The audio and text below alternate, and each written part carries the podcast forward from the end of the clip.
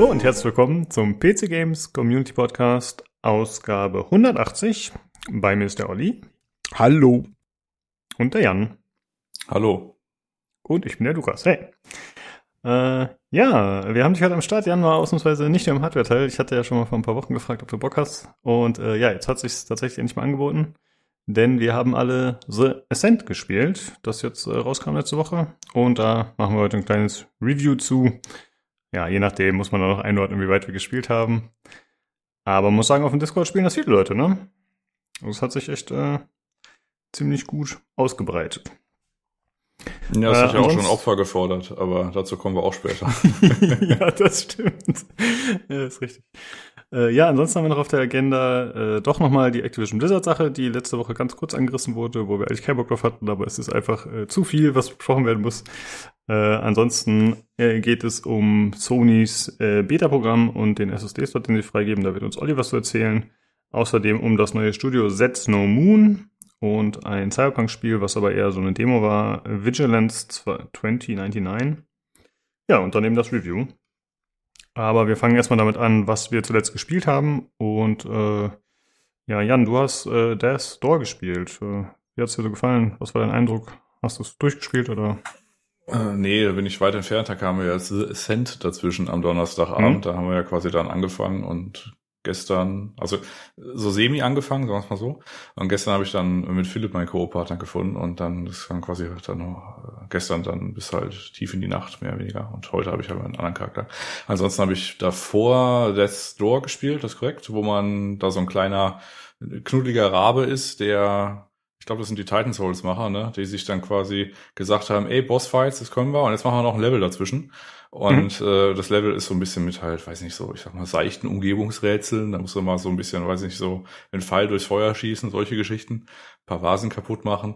Und ähm, neben dem Tutorial-Level gibt's dann quasi so einen großen Raben, der quasi bei der Story dann kommt und der sagt, äh, hier geh in folgende drei Richtungen. Und ich habe da jetzt eine Richtung davon quasi abgearbeitet. Das ist so eine Art äh, Hexenhaus gewesen oder halt so eine Oma, so, ähm, ja, äh, wo es auch leichte Parallelen zu Dark, also was heißt leichte Parallelen? Das sind einfach nur Referenzen von Dark Souls, ist der Onion Knight und so weiter, der kommt dann halt, ne? Und der sitzt ja, da vor seinem äh, verschlossenen Tor und da muss man quasi zwei Sachen machen und dann öffnet sich das Tor, das ist halt original das Gleiche. Ah ja, okay, finde ich gut, dass du das auch so siehst, weil ich habe da letzte Woche reviewed und ich habe es halt auch äh, erwähnt, dass ich viele Dark Souls äh, Parallelen sehe. Finde ich gut, dass dir das aufgefallen ist. Ne? Ja, das ist ziemlich offensichtlich, wenn man Dark Souls, also gerade in Dark Souls eins gespielt hat, dass es halt so ist, wie es ist. Also die Posen sind auch gleich, dass irgendwie so äh, die Rüstung so ein bisschen ähnlich. Also er hat, eine, hat jetzt natürlich keine, keine Zwiebelrüstung an, aber er ist auch so ein bisschen korpulenter und äh, der Sprachduktus ist so ein bisschen ähnlich und halt vor der Tür stehen und naja.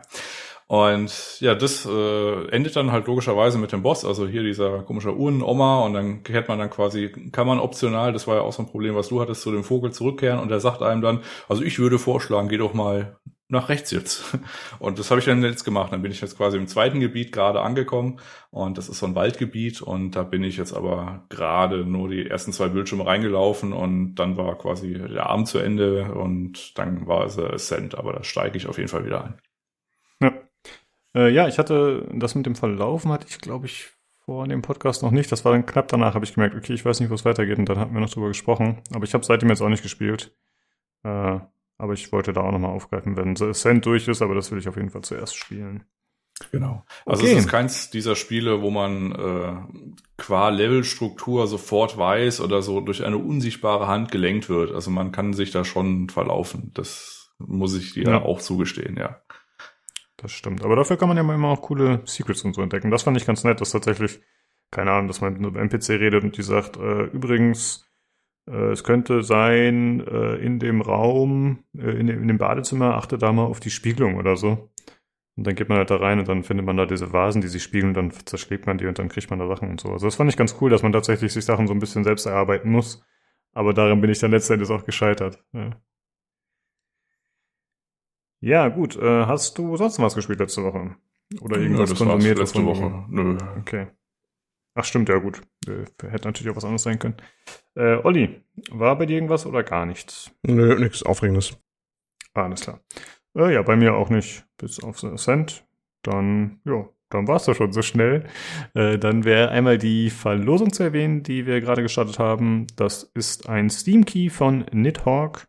Äh, die Verlosung geht bis zum dreizehnten achten und Jan hat den Key tatsächlich gesponsert, kommt aus deinem Fundus. Besten Dank dafür. Und äh, ja, Nidhogg ist für mich auf jeden Fall ein super gutes Game. Also es ist eine klare Empfehlung. Es ist halt so ein, ich glaube, wahrscheinlich kennen die meisten Leute, es ist halt so ein eins gegen eins Pixel-Game. Und äh, ja, es macht einfach super viel Spaß. Es ist äh, sehr intensiv und kann man äh, sehr gut äh, lokal zocken als Couch-Koop, beziehungsweise als Couch-Versus. Es ist ein fantastisches Game. Okay, äh, Hörerfeedback haben wir diesmal auch keins. Das heißt, wir kommen jetzt tatsächlich nach gefühlten fünf Minuten schon zum Hardware-Teil. Let's go.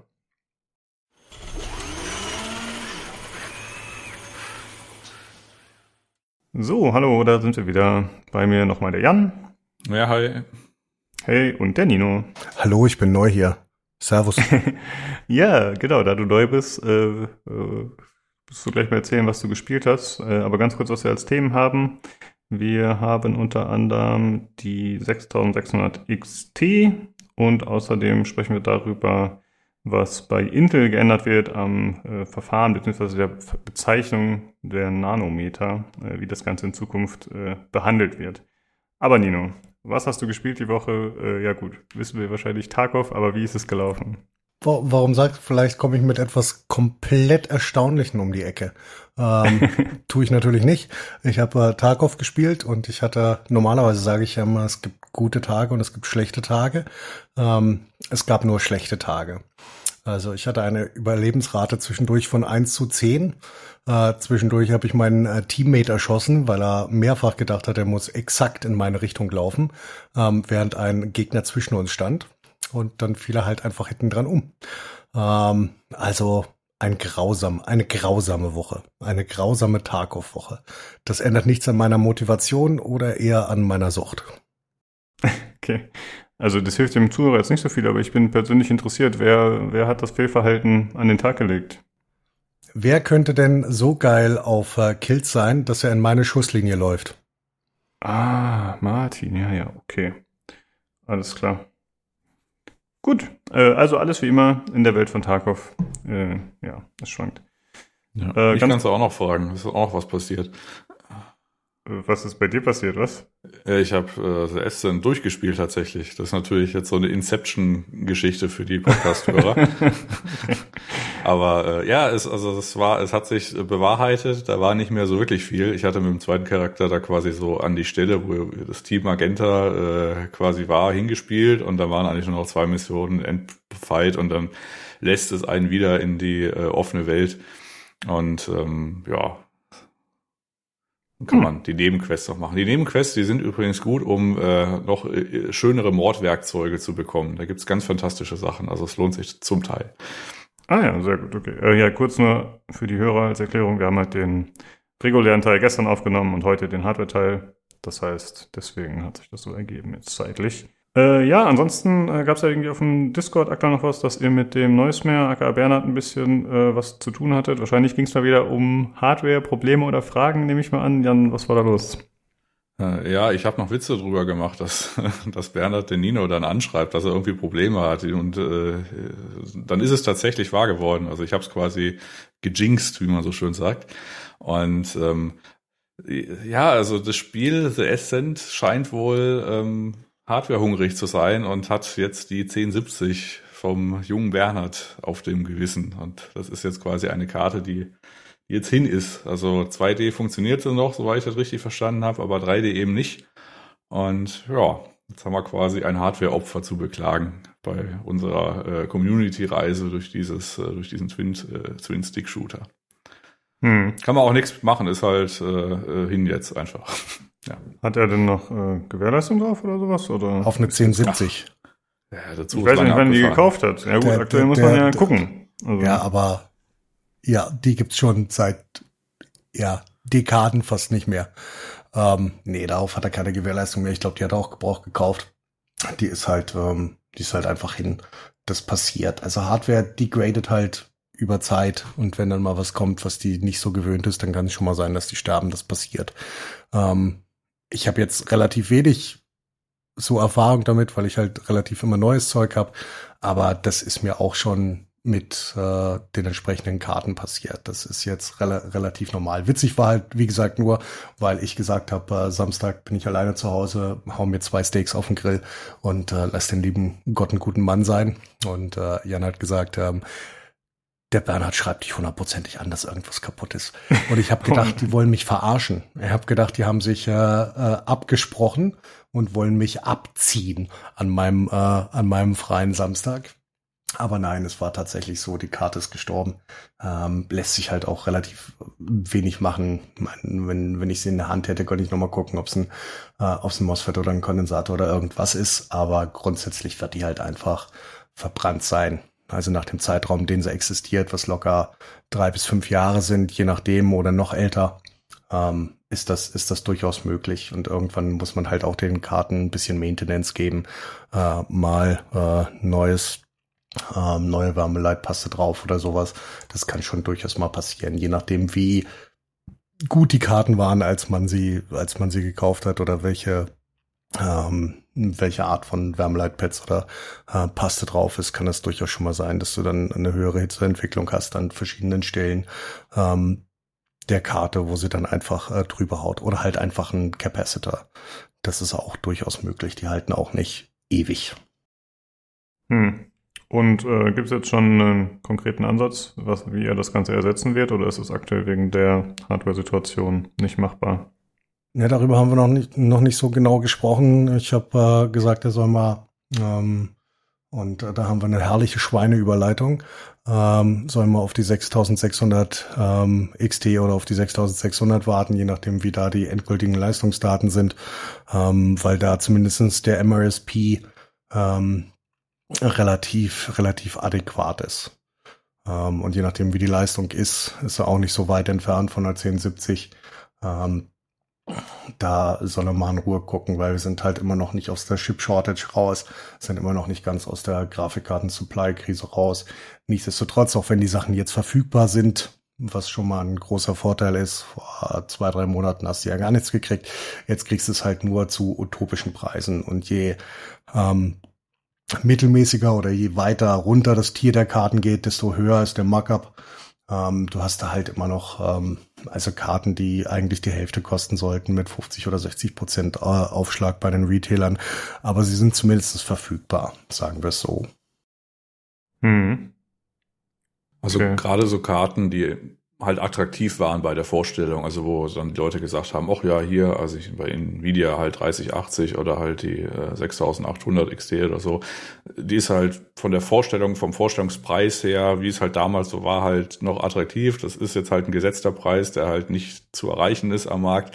Dazwischen ist dann auch einigermaßen viel passiert und alles, was quasi danach geschoben wurde, das ist auch schon mit einem integrierten Markup quasi auch versehen worden. Also äh, sechstausendsiebenhundert X T war irgendwie teurer als erwartet, die ist jetzt auch teurer als erwartet, aber das ist halt aktuell die Welt und ähm, ja, je, wie Nino schon sagte, je mittelmäßiger oder je äh, quasi äh, Massenmarkt- oder Breitenmarkt äh, tauglicher die Karte ist, desto mehr Aufschlag hat die eigentlich.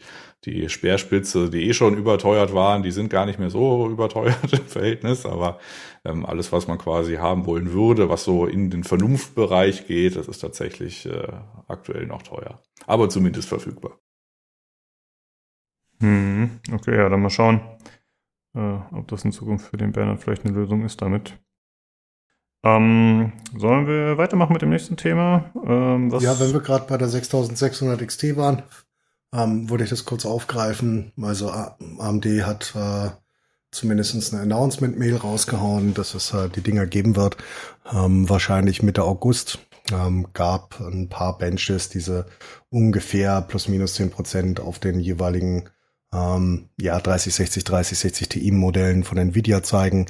Ähm, M S R P soll dreihundertfünfzig beziehungsweise dreihundertachtzig in Deutschland und dreihundertneunundzwanzig beziehungsweise dreihundert ähm, für die jeweiligen Modelle sein, kann attraktiv sein, wenn es sie dann im ausreichenden Maße und in der Nähe von M S R P zu kaufen gibt. Zumindest für die Leute, die auf äh, zehn achtzig p spielen wollen, ist das äh, eine adäquate oder müssen, ist das eine adäquate Alternative zu den ähm, Nvidia-Karten aus diesem Bereich.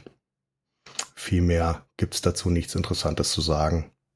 Genau, mhm. Also Speicherausbau acht Gigabyte und Marktstart elfter August, wer es genau wissen will. Und dann wissen wir auch mehr, was die Leistungsdaten angeht.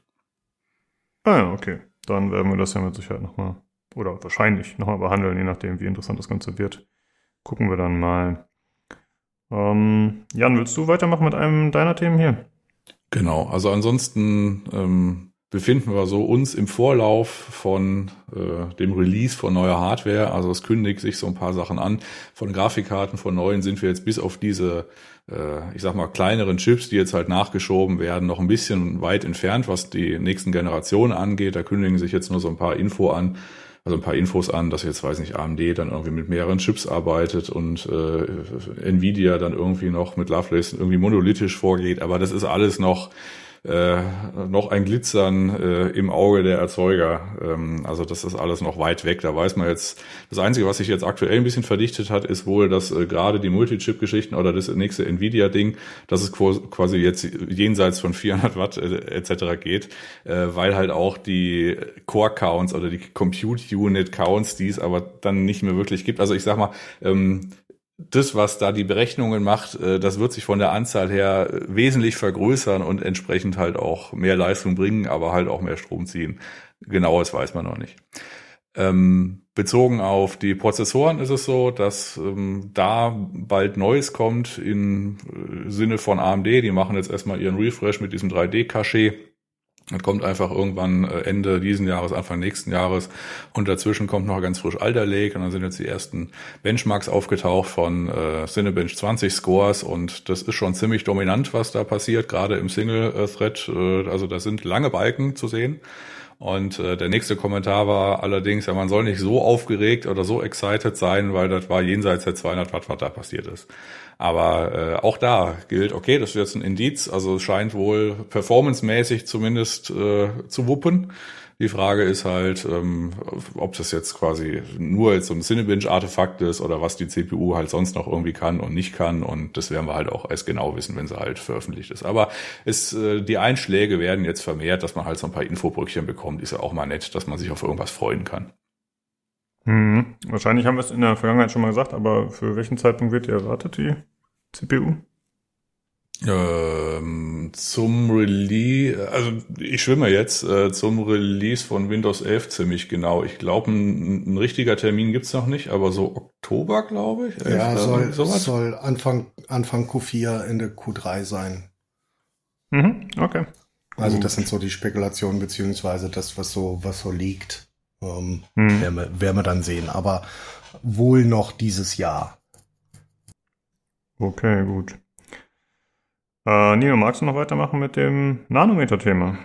Oh ja, das ist hervorragend. Das ist ein wunderschönes Thema. Ähm, Pat Gelsinger, der Chef von, äh, wie ich ihn äh, freundlich nenne, Pat G., ähm, hat sich überlegt, wir machen was total Innovatives, und zwar richten wir die Benennung unserer äh, Prozessnodes ähm, an T S M C aus und nennen das jetzt irgendwie.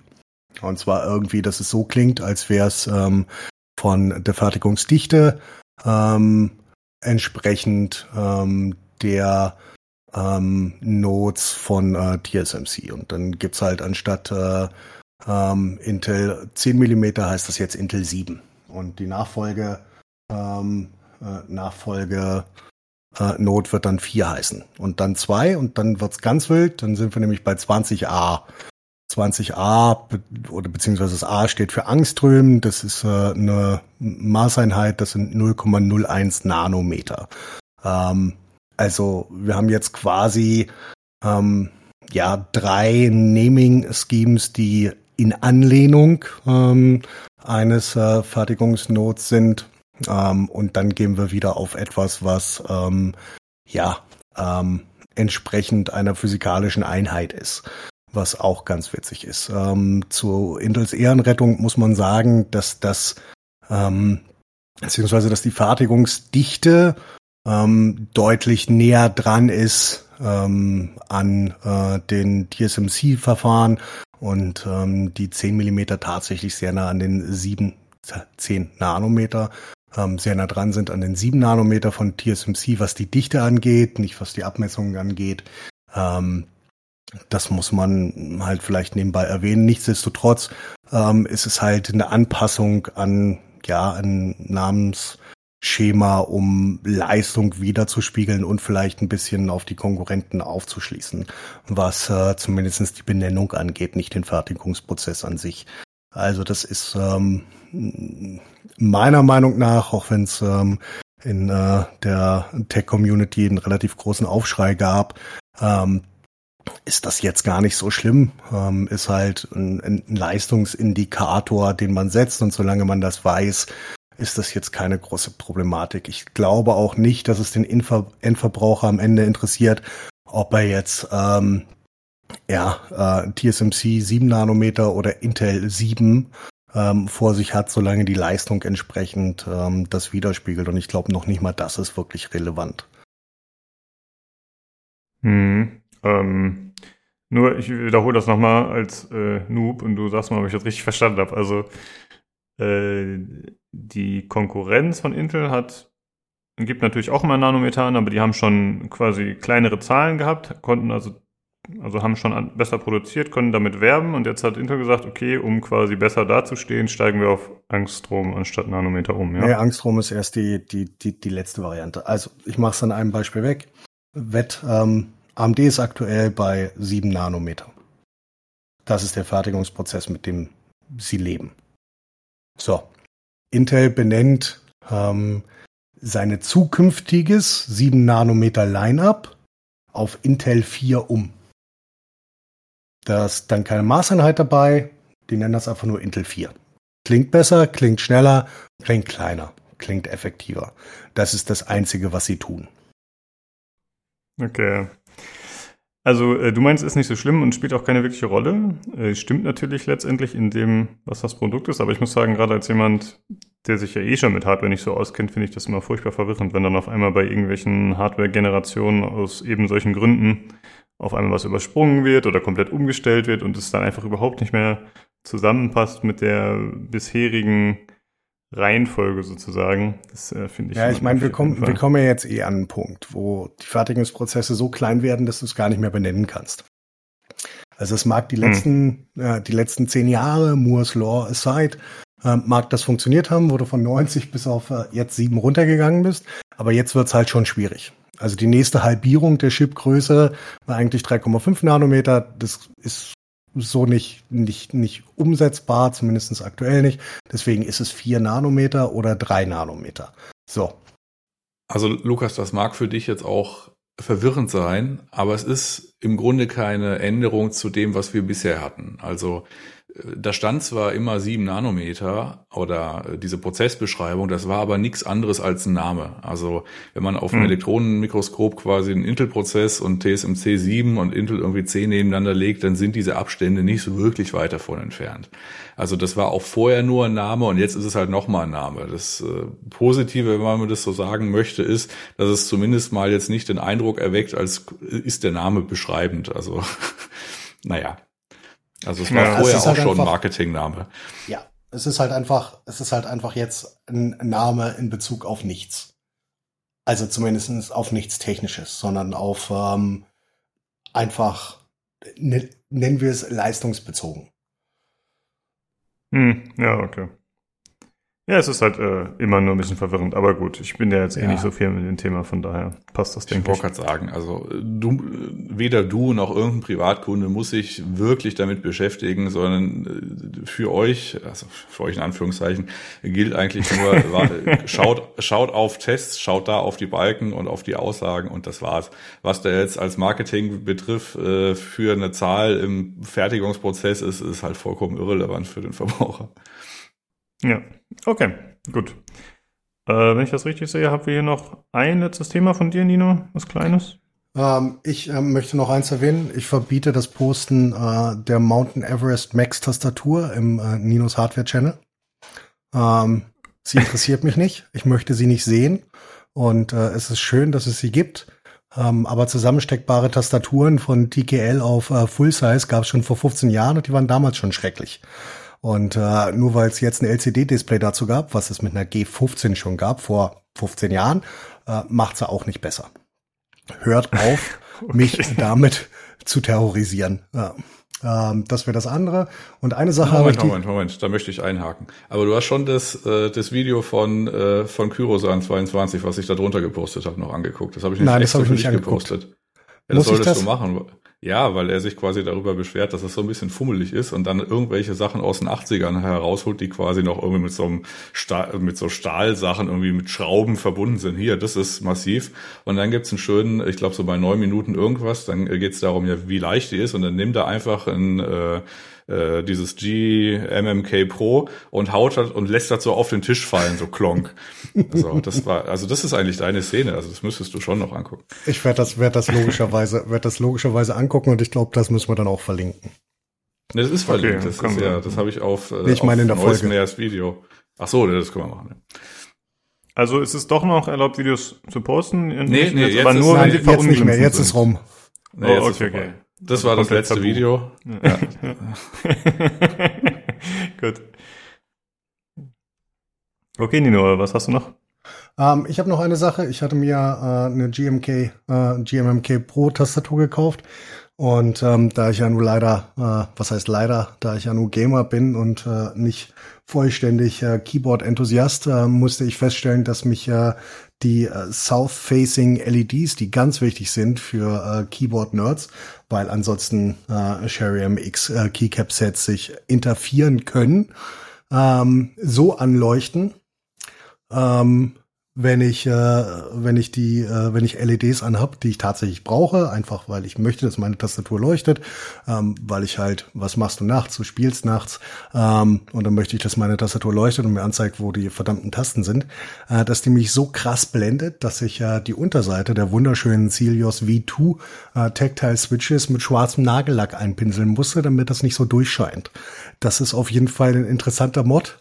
Das hat mir sehr viel Spaß bereitet, vor allen Dingen, äh, als meine Frau reinkam und mich gefragt hat, warum es hier nach frischem Nagellack riecht, ähm, war das sehr interessant und hat zu interessanten Diskussionen in einer ehelichen Partnerschaft geführt. Ja, bist du selber auf diesen krassen Hack gekommen oder hast du das online dir erarbeitet? Nein, das habe ich mir tatsächlich, habe ich mir tatsächlich überlegt. Es gab äh, verschiedene Optionen, das direkt mit Farbe zu lackieren. Das äh, fand ich aber blöd, weil Nagellack kriegst du am Ende wieder ab von äh, Switches, die an, an ja knapp äh, an einen Dollar kosten pro Stück. Ähm, und ähm, die die Möglichkeit war hier noch, hier ähm, dieses, ich habe vergessen, wie es heißt, dieses abziehbare Spray, Gummispray zu nehmen. Das fand ich aber zu krass. Ähm, und äh, ja, ich habe dann halt schwarzen Nagellack genommen. Das funktioniert herausragend. Ja, ja, das, ja manchmal das, muss man halt... Hm? Das, ja, das Flüssiggummi, das wäre wahrscheinlich auch zu äh, lichtundurchlässig gewesen, wahrscheinlich.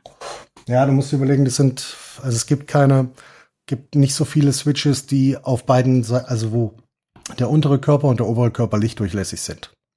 So, und da gibt's, bei den taktilen gibt's eigentlich fast nur die Celios-Switches. Ähm, das bedeutet, normalerweise hast du dann ein äh, Milky äh, Bottom Housing, wo dann gar kein Licht durchgeht, weil da kein Loch drin ist. Und bei normalen Switches, außer bei Sherry Switches, hast du halt ein Loch, damit das, ähm, beziehungsweise einen kleinen Cutout, äh, damit das L E D-Licht durchgeht, auch wenn die ein Milky Bottom haben. Oder einen schwarzen, ein schwarzes Bottom Housing. Und ähm, du musst halt wirklich alles bis auf den oberen Teil ablackieren, damit äh, das Licht trotzdem durchgeht, und selbst dann ist das Ergebnis, also das ist jetzt kein kein Bright R G B, es reicht mir aber dann nachts, aber trotzdem äh, war das halt ähm, witzig. Ja, Gusti, gut. Gut. Okay. Bevor du deine Abmoderation machst, ich kann ja quasi mhm. noch ein Infobittchen äh, den Zuhörern angedeihen lassen, nämlich dass ähm, L G angekündigt hat, zum Jahreswechsel oder zum Beginn des neuen Jahres mit äh, I P S-Panels, also das sind quasi die mit den vielen Farben, guten Farben, ähm, dass die quasi jetzt einen I P S-Prozess beziehungsweise ein Panel auf den Markt bringen, wo der Schwarzwert nicht scheiße ist oder nicht scheiße sein soll. Und äh, das ist dann quasi das große Problem, in Anführungszeichen, was die I P S-Panels immer äh, traditionell fertigungs- beziehungsweise technikbedingt haben, dass halt quasi der Schwarz nicht so sattschwarz war, so ein bisschen so angemilcht, angegraut, Und äh, die aktuelle Generation, die dann irgendwie zu teuer verkauft wurde, beziehungsweise wo die Leute jetzt aktuell noch ein bisschen drauf warten oder so, äh, die quasi die kommt im Markt gerade erst an. Die versuchen das Ganze irgendwie mit äh, sowas wie Mini-L E D und Full-Array Local Dimming irgendwie so zu umschiffen, dass sie quasi die äh, Hintergrundbeleuchtung wahlweise ausstellen. Aber ähm, wie gesagt, interessant ist jetzt eigentlich, dass jetzt ein neuer Panel-Typ oder ein neuer Panel-Prozess kommt, wo dann quasi der äh, Default-Schwarzwert schon mal besser sein soll. Und das ist dann schon mal, bleibt abzuwarten und irgendwie spannend, weil wenn die dann tatsächlich rauskommen, muss ich mal gucken. Ja, dann sprechen wir auch nicht nochmal drüber. Okay, dann äh, danke, dass ihr wieder am Start wart, Jungs. Und dann würde ich sagen, hören wir uns nächste Woche wieder. Macht's gut. Tschüssi. Reingehauen.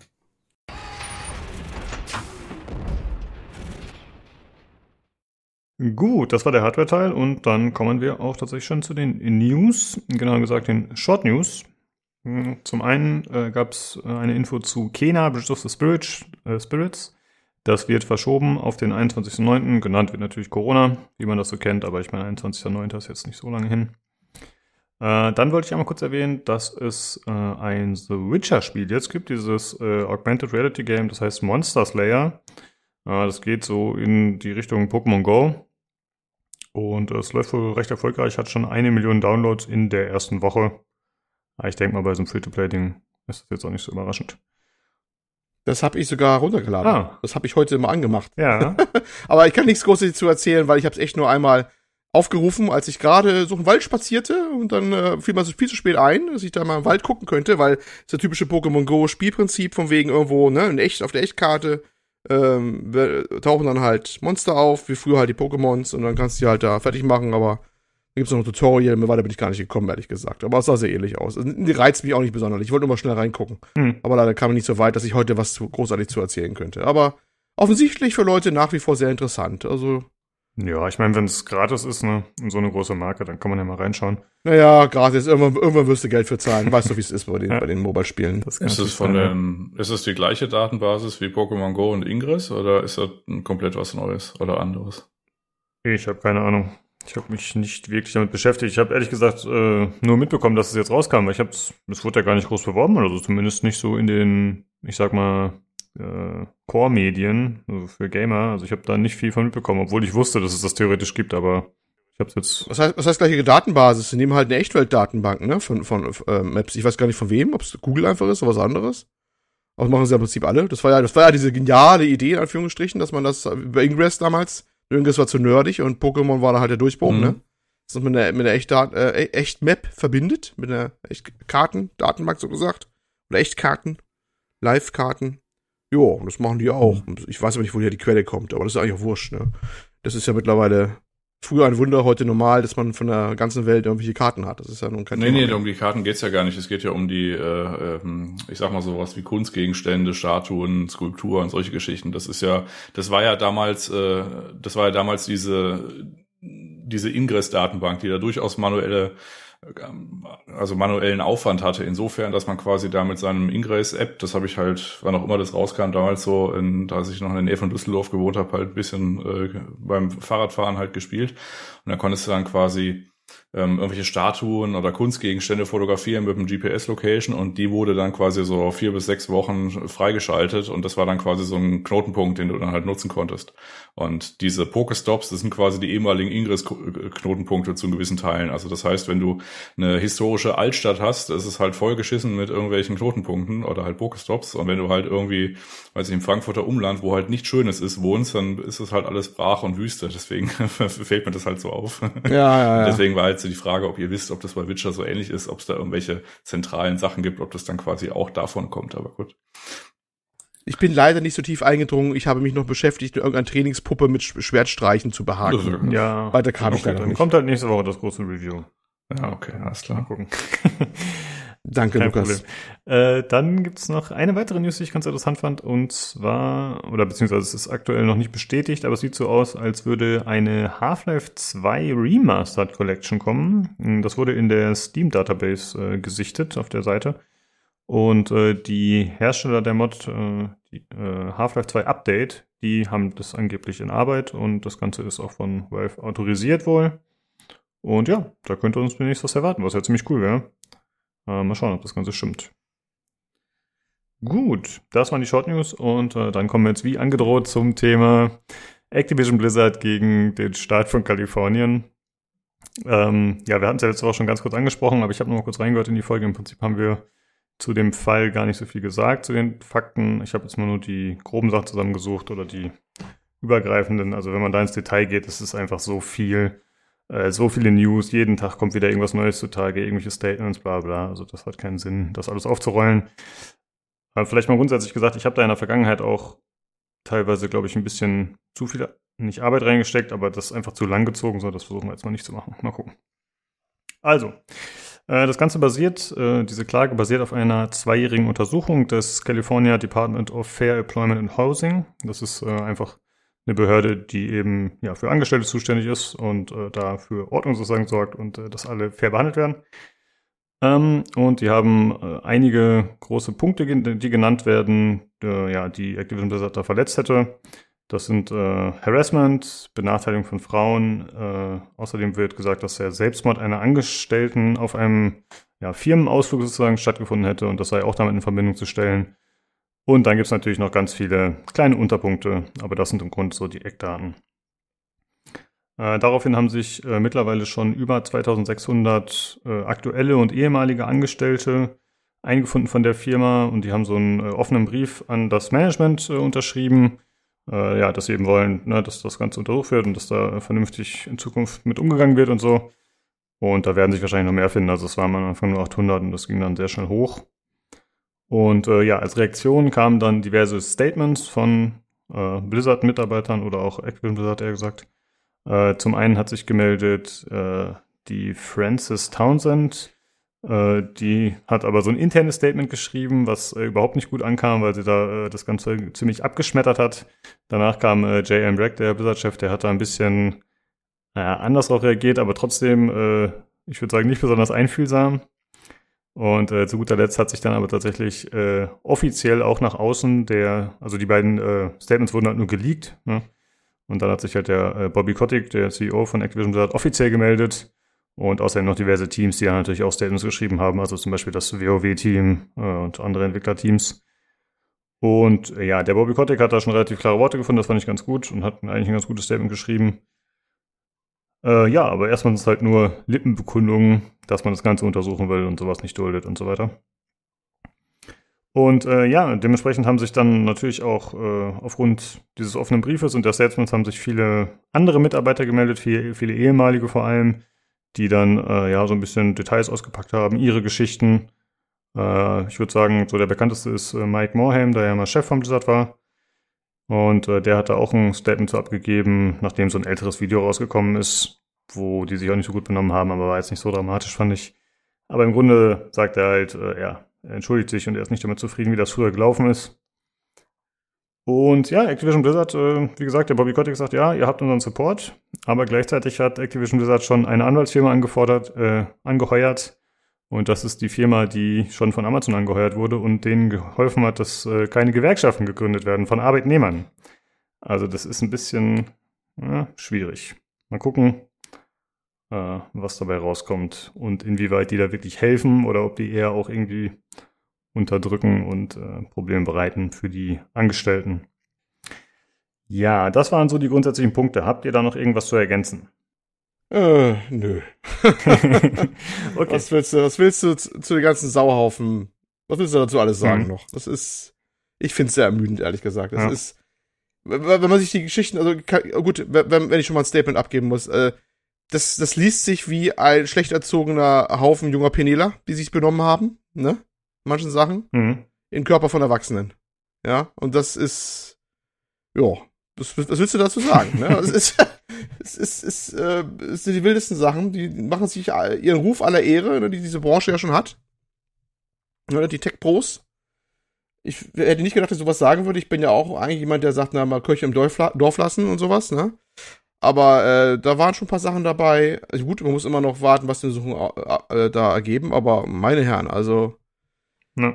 Ganz nichts kommt es wahrscheinlich nicht her, ne? Sagen wir mal so. Ob alles stimmt, ist eine andere Frage wieder, aber jo. Genau. Da ein paar, paar schlugen da, also über die Stränge geschlagen kann man das schon nicht mehr nennen. Mhm. Das ist schon, ja. Also bei anderen Sachen wäre man schon lange geflogen eigentlich, in anderen Branchen auch. Ja. Das, kann, das kann ich versichern. Das, das, das, äh, da ist ja dreimal noch ein Fleischwolf gedreht worden. Gut ist modifiziert wie Position. Man sagt ja, das erwischt dann meistens gar nicht mehr die Leute, die ganz oben sind. Leider. Aber das ist schon, ist schon derbe. Und ich meine, wenn wir schon, wenn wir jetzt schon in der Redefluss ist, also diese, diese Bill Cosby-Geschichte da mit diesem Cosby-Zimmer, ne, wo sie noch dieses Bild da hatten. Mhm. Äh, was dann immer hieß, nein, das heißt nur so, weil der, der Teppichboden ihn an eine Pullover von dem, von, von der Bill Cosby-Figur, also der Huxtable da quasi in der Serie erinnert hat. Ja, ich weiß ja nicht. Also, alles, es ist alles, alles wild, was da passiert ist. Alles wild. Ja, auf jeden Fall. Ja. Und wie gesagt, das Aber, ist einfach naja. so eine Menge und so ein Umfang. Ähm, ich würde noch ganz gerne sagen, äh, ja, wie du schon gesagt hast, das ist eigentlich aktuell natürlich nichts bestätigt. Aber ich finde zum einen, also es gibt zwei Gründe, die mich glauben lassen, dass da auf jeden Fall einiges schiefgelaufen ist. In welchem Ausmaß, keine Ahnung. Äh, zum einen, dass die, dass es eine zweijährige Untersuchung war, eines, äh, ja, des Staates sozusagen. Äh, ne, also ist jetzt kein äh, Hörensagen oder irgendwie eine Beschuldigung wegen sexueller Belästigung, sondern es ist schon wirklich äh, Zeit da reingeflossen und ziemlich viel Aufwand wahrscheinlich. Und zum anderen sind es halt einfach mal zweitausendsechshundert Angestellte oder ehemalige Angestellte, die namentlich äh, sich zeigen sozusagen und an die Geschäftsführung wenden und sagen, ey, so geht das nicht und ne, wir wollen nicht, dass das passiert und wir unterstützen unsere Kollegen, die da betroffen sind. Und selbst wenn man jetzt davon ausgeht, dass nur ein prozentualer Bruchteil davon wahr ist, ist immer noch scheiße und schlimm. Ne? Und einfach die Menge, also das, ich kann es mir nicht anders vorstellen, als äh, dass da sehr viel dran ist. Ja, also dass da einfach viel ja. schief läuft. Ne? Es ist, ist irgendwie anscheinend auch, es ist so ein bisschen ein Branchenproblem auch, ne? Habe ich den Eindruck. Das ist vielleicht auch die Hintergrundgeschichte, wie diese Firmen auch entstanden sind teilweise. Wenn man so auch äh, Sachen liest von ganzen, ganzen Firmen, die groß geworden sind in der Zeit, ne? Das waren fast immer ähm, relativ junge Männer, die das, die dann, wenn sie Glück hatten, schnell reich geworden sind auch. Und dann, wenn man da die, auch die alten Geschichten liest, was da schon gefeiert worden ist, ich meine, jeder kennt vielleicht die Geschichten damals von It Software oder sowas, was da alles passiert ist, mit viel Sauferei, mit dem Motorsäge durch die Tür durch und sowas, wenn sie in Stimmung waren, oder hast du nicht gesehen, das waren ja wilde, wilde Sachen damals, die abgingen, ne? Gut, das war, es mag im Kleinen alles noch gehen, solange sie alle gegenseitig kennen und sowas, aber das kannst du halt schlecht übertragen in eine große Firma, wo viele Leute in unterschiedlichen Interessen, Akzeptanzräumen äh, und, und Ansprüchen da unter, unterwegs sind sozusagen. Ja, weißt du? Vor allem zwanzig Jahre das, später. Das, das ne? geht so nicht das mehr. Das ist halt auch einfach eine andere ja, Zeit. Ja, das auch. Die Zeiten haben sich auch geändert, aber auch die Strukturen sind anders. Du kannst deine, du kannst deine, deine, wenn man sagt Tech-Bros, okay, vielleicht war das auch, ist auch alles gut und schön, solange klein waren und, und das auch alles befreundet waren, war alles noch gut und schön von mir aus. Ähm, gut, wahrscheinlich auch schon genug Sauereien passiert sein, ne? Aber das, das geht ja nicht mehr, wenn eine große, eine große Firma ist mit heutige, heutige Teams sind äh, über hundert Leute oder sowas groß oder noch größer, ne? Bei, oder was dann rum, rumspringt bei solchen Firmen. Und wenn du dann irgendwelche Leute in, am Rand dafür aus, ausnutzt oder sowas, ne? Für bestimmte Sachen, ne? Das ist, äh, ja, das kann nur in die Hose gehen. Mhm. Das ist ja klar. Ja, ja und das, äh, das war es im Grunde schon dazu, würde ich sagen. Wie gesagt, die Menge ist einfach zu viel. Wer dazu was sehen will, liest sich das durch. Ich verlinke mal alle Sachen, die ich jetzt hier zusammengesucht habe für unser Doc, aber das ist bei Weitem nicht alles. Ähm, ich würde aber ganz gerne noch kurz ein bisschen darüber sprechen, wie ich das so im Forum bei p c games punkt d e wahrgenommen habe. Äh, da mich das die letzten Tage doch äh, zum einen oft unterhalten hat und zum anderen oft den Kopf hat schütteln lassen.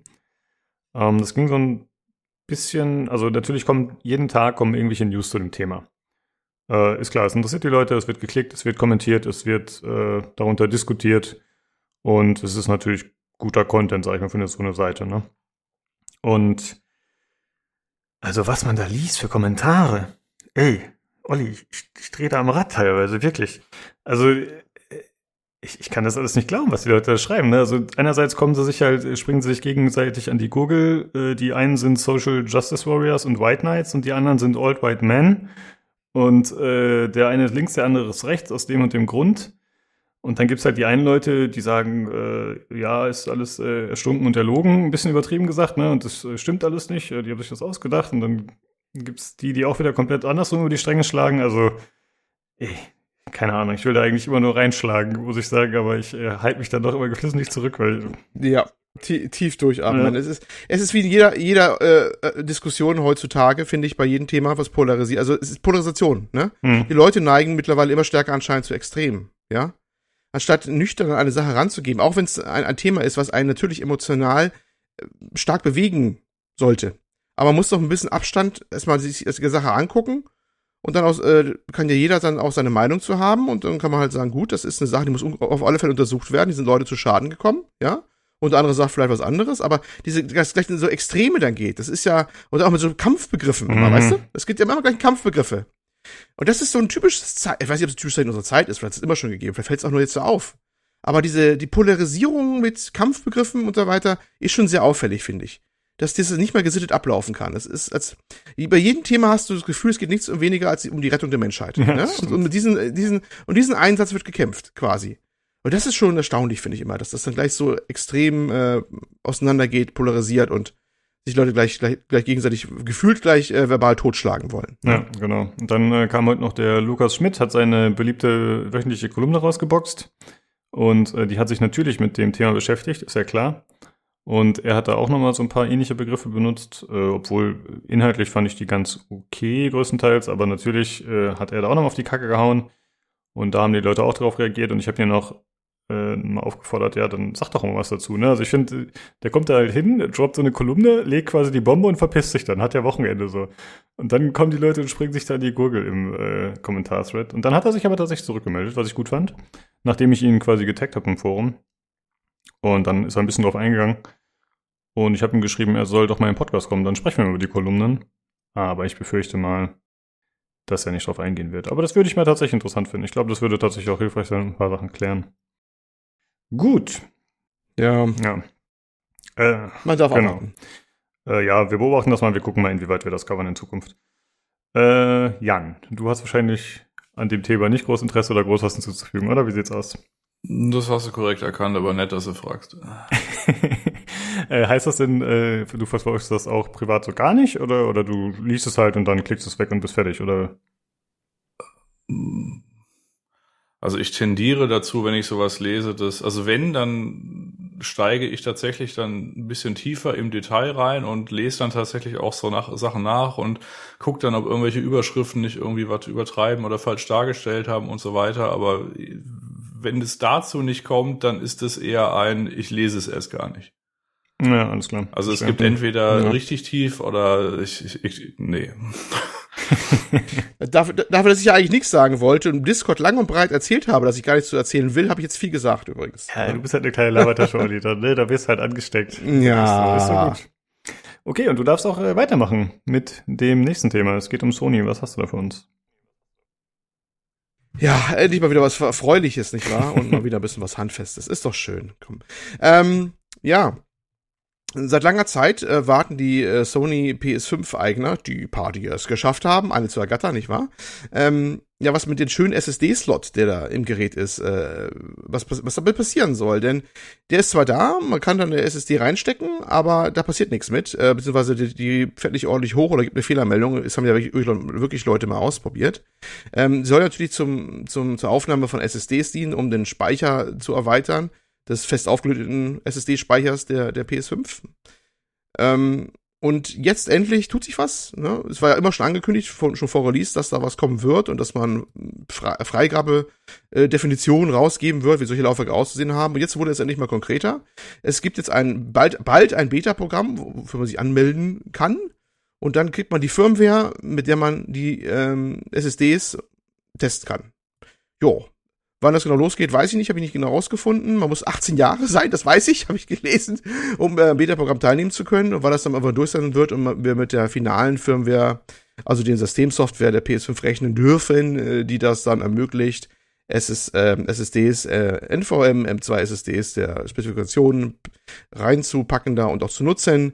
Man wird sehen. Es gehen nur bestimmte, die müssen äh, P C I äh, Gen vier, also Gen vier, Generation vier sein. Mit bestimmten Leistungsdaten. Nur die gehen oder gehen richtig. Und sie müssen, äh, also ein Kühler wird empfohlen, dass sie auch einen Kühler drauf haben. Und dann müssen sie gleichzeitig auch noch reinpassen in den Schacht. Der ist relativ eng. Sie müssen eine bestimmte Breite haben, eine bestimmte Höhe haben. Ja, das sind schon ein paar Anforderungen.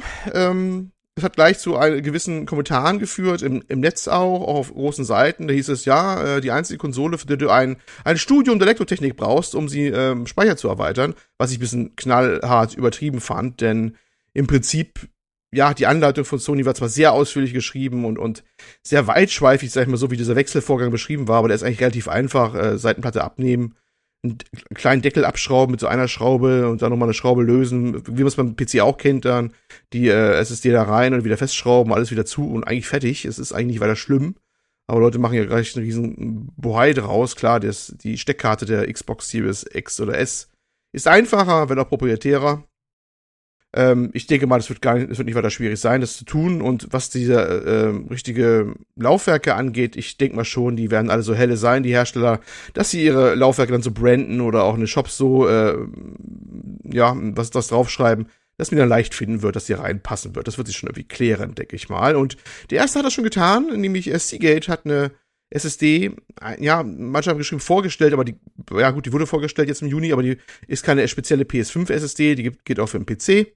Äh, die Firecuda fünfhundertdreißig und ja, die haben sie jetzt aber nochmal extra erwähnt, von der Seagate-Pressestelle her quasi, dass die auch für die P S fünf geht, dass sie die richtigen Abmaßungen hat, dass sie auch mit Sony wohl getestet worden ist, dass sie Leistungsdaten auch hat und äh, ja, das ist wohl die, sozusagen die erste offizielle Quotation Marks hier, Anführungsstriche oben, ne? Erste offizielle S S D für die P S fünf.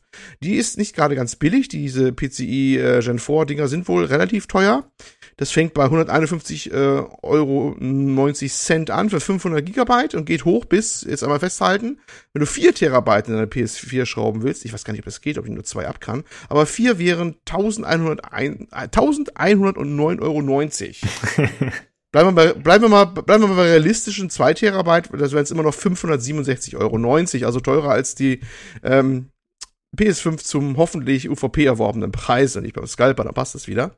Also da würdest du nochmal das Geld für die Konsole selber nochmal für eine Speicherweiterung von zwei Terabyte zahlen, was schon ordentlich ist, aber das ist wohl der Preislevel ungefähr von äh, S S Ds oder N V M zwei S S Ds dieser Generation, aber vielleicht kann mir der Jan dazu sagen, ob das so hinkommt mit den Preisen. Was hattest du nochmal als Preis gesagt? fünfhundert oder was? Also bei, z- bei zwei Terabyte, wie gesagt, eine Gen vier, ja. Ne? Ähm, fünfhundertsiebenundsechzig Euro neunzig. Nee. Also wesentlich weniger. Wo hast du die Preise her? Das ist, was Seagate nennt für die neue Firecuda fünfhundertdreißig. So. Natürlich mit den entsprechenden so, Leistungsdaten. Ja gut, das mag sein, wenn sie es dann irgendwie äh, gerade rausgebracht haben. Also äh, zum Beispiel, ich vermute mal, also das Problem in Anführungszeichen aus meiner Sicht ist jetzt, ich habe mir parallel mal so dieses PlayStation-Dock runtergescrollt und da steht original nur drin, ja, P C I vier, also Generation vier und schneller äh, sequenzielles Lesen äh, als fünftausendfünfhundert Megabyte pro Sekunde. Da bleiben halt noch sechzig übrig, weil Formfaktor ist eh überall gleich, mit Ausnahme von Kühlern, der ist halt ein bisschen immer unterschiedlich, aber der Formfaktor ist durchaus ähnlich. Wenn man dann jetzt, wenn man dann jetzt zum Beispiel vermuten würde, dass auch eine Samsung, ähm, weiß ich, neun acht null, also ein neunhundertachtzig irgendwie, die ist in zwei Terabyte, die ist so dreihundertfünfundsiebzig, sehe ich die gerade. Ja, die haben auch viele genannt. Ich weiß nicht, ob es gerade die von Samsung mhm. war, aber die wurde auch genannt. Und dass viele meinten, ja die und dann vielleicht mit dem und dem Kühler oder was auch immer. Ne, das, dieser Kühler ist halt der Punkt, dass das auch noch reinpasst. Mhm. Mit dem ja. Recht eng gestartet. Ich denke, aber ich denke, da wird sich jetzt schnell, ich meine, das Ding hat jetzt schon über zehn Millionen Geräte verkauft. Das ist ein Markt, ne? Da wird sich jetzt schnell was bilden und auch Informationen fließen, welche, welche Dinger da reinpassen und welche gut laufen. Punkt. Das ist, wird nicht so der Punkt, äh, nicht so das Problem sein. Also, der lange Rede, kurzer Sinn. Äh, ihr achtet auf die Preise. Mhm. Es wird sich irgendwie alles klären. Und bald dürfen wir uns endlich auf eine Speichererweiterung freuen, die man direkt reinbauen kann. Denn nur mit denen geht ja dann auch, dass, äh, die PlayStation fünf Spiele zu starten. Auf den externen gehen ja nur das Auslagern der P S fünf Spiele, aber nicht spielen, oder P S vier Spiele, die können dann halt gespielt werden drauf. Aber gnädigerweise hat es das Sony ja schon mal gegönnt gehabt in der Vergangenheit, dass man die P S fünf Spiele auch auslagern kann vom Hauptlaufwerk rüber auf den externen. Das wäre schon mal ganz schön. Und bald mit ein bisschen Obolus bezahlen, können wir die auch jetzt intern wieder starten dann. Also mhm. richtig schön vollbacken. Jawohl, ja. Und die P S Plus mal richtig lohnt. Ja. Genau, das war mein Wort zum PlayStation Sonntag. Also eins noch vielleicht aus meiner Seite, also aus meiner Sichtweise her. Ich hätte ehrlich gesagt erwartet, wenn die jetzt irgendwie monatelang darum herumdrucksen, um zu sagen, ja, hier ist schwierig und wir machen das dann noch, kommt später. Und wenn ich jetzt quasi den Filter setze, Stand heute, und ich, da bleiben eh nur sechzig Produkte übrig, also halt in diesem Spezifikationsrahmen, den sie da gesetzt haben, dann hätten sie auch direkt eine Q W L-Liste irgendwie veröffentlichen können und dann hätten alle Leute gesehen, okay, wenn ich mir eine davon hole, dann dann läuft's. Also das finde ich ehrlich gesagt ein bisschen schwach dafür. Also es ist jetzt nicht so, dass es tausende S S Ds übrig bleiben auf dem Markt. Ja, vielleicht kommt die ja noch, wenn die äh, offiziell rausgebracht wird, die Firma. Weil eigentlich hat genau das, ähm, wurde da angekündigt, dass eine Q V L-Liste kommen soll. Ah, okay. Was eine Art. Das hat nämlich damals, wie heißt unser PlayStation-Obermacker, also der Entwickler, der Entwickler jetzt. Der, der, der Mark Cerny, oder was? Unser Genau, der hat das nämlich gesagt gehabt, dass so eine Liste dann rauskommen soll eigentlich. Das war, glaube ich, so seine Worte damals. Und als er noch da vor diesem Fake-Publikum stand damals, so. zu Corona-Hochzeiten und die PlayStation fünf Hardware wie erklärt hat, bevor das Gehäuse noch sichtbar war, glaube ich. Das war die, damals die Zeit. Und da hat er auch schon erzählt gehabt. Und wir werden eine Liste rausbringen von geeigneten Laufwerken. Na gut, dann habe ich nichts gesagt. Dann, kommt ja noch was. Äh, Marc wird das schon richten. Der Heilsbringer. Ja, der Marc macht das schon. Ja, sehr gut. Äh, oh. Naja, es wird sich schon irgendwie klären, sagen wir ja, mal so. Eine Nachfrage vielleicht noch, Olli. Du bist ja einer der erlauchten zehn Millionen, die auf diesem Hightech-Gerät äh, ihre Welt genießen dürfen. Wie sieht's denn aus? Ja. Was wäre denn für dich davon interessant? Also klar, die Preise weiß ich jetzt nicht, wie das aussieht, aber welche Größe würdest du anstreben für so eine... Ach ja, ich, ich weiß nicht. Ich, ich, also das Ding hat original bisher... für ein PlayStation fünf Spiel vielleicht eine halbe Stunde gesehen. Der Rest waren P S vier Spiele bisher. In all den Monaten, wo okay. ich habe. ähm, ich kam also wunderbar damit aus, das einfach auf eine große externe S S D mal auszulagern, ja, und äh, das andere drin zu lassen. Deswegen ist der, der Leidensdruck gar nicht mal so hoch und erst wird wahrscheinlich in den nächsten Monaten dann erst äh, größer werden. Ähm, und dann muss man gucken, wie da die Preise sind. Wie gesagt, der Marktpreis entwickelt von den äh, Laufwerken, die da alle am Markt sind und sowas, ne? Hm. Ich weiß nicht, was ist der Sweet Spot da? Du hast den Ethernet, der Ethernet ist ja nicht weg. Das, der der wird zwar nicht hinten dran gehängt, der neue. Das ist nicht dann ein großer neuer Speicher. Das ist wohl, was ich gehört habe, ein, ein wirklich neues Laufwerk dann in der, in der Liste. Ähm, müsstest also immer noch gucken, dass du dein Spiel dann ganz runter äh, drauf bekommst auf einem Laufwerk. Ne? Das klassische Problem hat, wenn mehrere Laufwerke hat. Da musst du ja irgendwie raufpassen. Tja, ich weiß nicht. Terabyte könnte schon was schon reichen, denke ich mal. Oder vielleicht auch zwei. Kommt auf den Preis. Ich schätze mal irgendwas zwischen eins und zwei. Hm. Das wird sein. Also die eine, eine der beiden wird sein. Äh, vier, glaube ich nicht. Da müssen sie schon sehr, sehr günstig werden, dass ich da zuschlage. Nee. Bestimmt nicht für die tausend Euro. Nee, auf keinen Fall. Also ich würde auch sagen, ein Terabyte müsste auch eigentlich reichen. Also wenn man, wie viele Triple A Spiele kriegt man da drauf? Je nachdem, wie viel das System braucht und so. Wahrscheinlich so fünf bis zehn. Ja. Also da sollte man ja womit auskommen. Es ist kommt Es kommt immer drauf an, diese, diese Diskussion wurde ja häufiger geführt und ähm, leider auch von manchen Leuten, die es besser wissen sollten, äh, wurde dann immer gebracht, ja, man kann, soll ja erstmal ein Spiel durchspielen, dann macht man das nächste, aber diese, diese Diskussion ist, das ist immer gefährlich, weil manche Leute spielen ja auch Spiele, die, die spielst du nicht durch, die hast du drauf und das sind Service-Games, die werden laufend gespielt oder, oder längere äh, laufende Spiele halt, die aber auch schon fett irgendwie drauf sind, ne? Das kann ja sowas sein wie ein Sportspiel, was die ganze Saison gespielt wird und das auch nicht, wird nicht durchgespielt, ist dann weg. Es wird maximal wird ausgetauscht, gegen neue Versionen oder sowas dann halt, ne? Oder du hast irgendwelche Spiele wie Warframe oder hast du nicht gesehen, die bleiben ewig drauf, die spielst du immer weiter und die werden auch immer größer im Laufe der Zeit. Es ist nicht so, dass du irgendein Spiel durchspielst, dann machst du das weg und machst das nächste Spiel drauf. Das sind so die typischen, ich nenne es jetzt mal die typischen Singleplayer-Story-Spieler, die vielleicht so ähm, gestrickt sind, dass sie so mit leben können, mit relativ geringem Speicher, aber bei allen Leuten, die irgendwie mehrere Service-Games laufen haben, das ist dann äh, schon schwieriger, ne? Also die Ansprüche sind halt auch verschieden. Das darf hm. man nicht vergessen bei dieser Diskussion mit dem Speicher. Es wird, das wird erstaunlich oft vergessen, wenn das immer heißt, das ist doch gar nicht so schwierig, das reicht der Speicher. Also, lange ein, ein, zwei Spiele drauf sind, ist alles gut. Ja, für viele wird, also es gibt Leute, die reicht es definitiv nicht für, weil die andere Spielgewohnheiten halt haben, ne? Das hat man auch nicht äh, ganz vergessen. Ja, ich hatte letztens äh, mit dem Noise-Man ein bisschen äh, geschrieben, bevor wir gespielt hatten und da ging es um Call of Duty Black Ops Cold War. Und er meinte, er spielt ab und zu das Warzone, also den Multiplayer-Modus, der ja Free-to-Play ist und der auch losgelöst vom Singleplayer installiert werden kann. Da habe ich so geschrieben, ja, okay, pff, wie groß ist denn der Multiplayer? Also sechzig Gigabyte? Und dann, nee, nee, hundertdreißig Gigabyte. Nur für den Multiplayer. Also es ist äh, schon ja. ziemlich insane auf jeden Fall. Äh, ich glaube, Call of Duty ist auch sehr weit vorne dabei, aber Eben. trotzdem. Ja, ja. Das heißt, die, genau, die sind im Paradebeispiel, die, die Call of Duty-Spieler da. Wenn die das regelmäßig ihre Runde spielen wollen, wenn das nur, ne, typische Wochenende mal eine Runde spielen willst, dann wirst du dich deswegen neu installieren oder so, dann hast du da immer hundertdreißig Gigabyte weg. Ja. Da musst du dir mal vorstellen, was das heißt. Das ist bei der typischen, was da übrig bleibt von der P S fünf Speicher, ein Fünftel oder sowas. Also ist schon ordentlich was weg, was da weggeht davon, ja. ne? Und das ist, das lungert halt dann laufend rum, ne? Und ich meine, dem Spiel ist es egal, ob du einmal eine Woche spielst, alle zwei Wochen oder jeden Tag. Das liegt halt rum und kostet Platz. Und die lädst du wahrscheinlich ungern einfach mal so neu runter. Mein Gott, selbst das Verschieben auf die externe Platte zwischendurch kostet halt schon ordentlich Zeit, bei hundertdreißig Gigabyte übrigens. Ja, stimmt. Ich hab's äh, hin und wieder gemacht. Das ist, äh, also da, das hast du dann schon gerne, dass du einen größeren internen schnellen Speicher hast. Ja, absolut. Ja gut, äh, behalten wir im Auge. Mal gucken, wenn es was Neues gibt, greifen wir das nochmal auf oder vielleicht im Hardware-Teil, denke ich mal. Mal schauen. Gut, dann machen wir weiter mit dem nächsten Thema. Und zwar gibt es mal wieder ein neu gegründetes Studio, die heißen Set No Moon. Das ist ein Studio, das jetzt in L A gegründet wurde und da gerade aufgebaut wird. Das besteht aus Veteranen, wie es heißt, mal wieder, äh, aus der Industrie. Und zwar haben die schon unter anderem gearbeitet an The Last of Us, Uncharted, Destiny, Call of Duty. Also wirklich äh, renommierte Triple A Marken. Und äh, das Studio hat sich zum Ziel gesetzt, äh, fesselnde Story und nachvollziehbare Emotionen auslösende Charaktere zu präsentieren. Und das Ganze soll nicht nur so einen Entertainment-Faktor bieten, äh, sondern auch zum Nachdenken anregen. Ich meine, das ist natürlich ein äh, Pressestatement, das heißt, das, ja, das klingt erstmal nach äh, tollen Zielen, aber ist doch erstmal eine Lippenerkenntnis, mal gucken, was dann wirklich davon umgesetzt wird. Und äh, sie haben aber immerhin schon äh, gute Unterstützung bekommen, was mich sehr überrascht hat, also dass sie da so einen großen Geldgeber haben. Und zwar haben die eine Partnerschaft eingegangen mit dem koreanischen Entwickler und Publisher Smilegate. Das sind die, die unter anderem äh, Crossfire vertreiben, das ist so ein äh, Multiplayer-Ding. Und die haben hundert Millionen Dollar in das Studio und in das erste Spiel investiert. Äh, wie gesagt, das Studio wird noch gebaut in L A. Und sie haben aktuell vierzig Entwickler angestellt. Bis zweitausendzweiundzwanzig wollen sie auf hundert Mitarbeiter aufstocken. Äh, die haben irgendwie auch noch ein paar Remote, also verteilt in Amerika und ich glaube noch in San Diego oder so, noch irgendwie so eine Außenstelle. Äh, aber die meinten halt, ja, aktuell ist Besetzen noch nicht so gut wegen Corona, aber sobald es geht, beziehen die dann auch das Studio.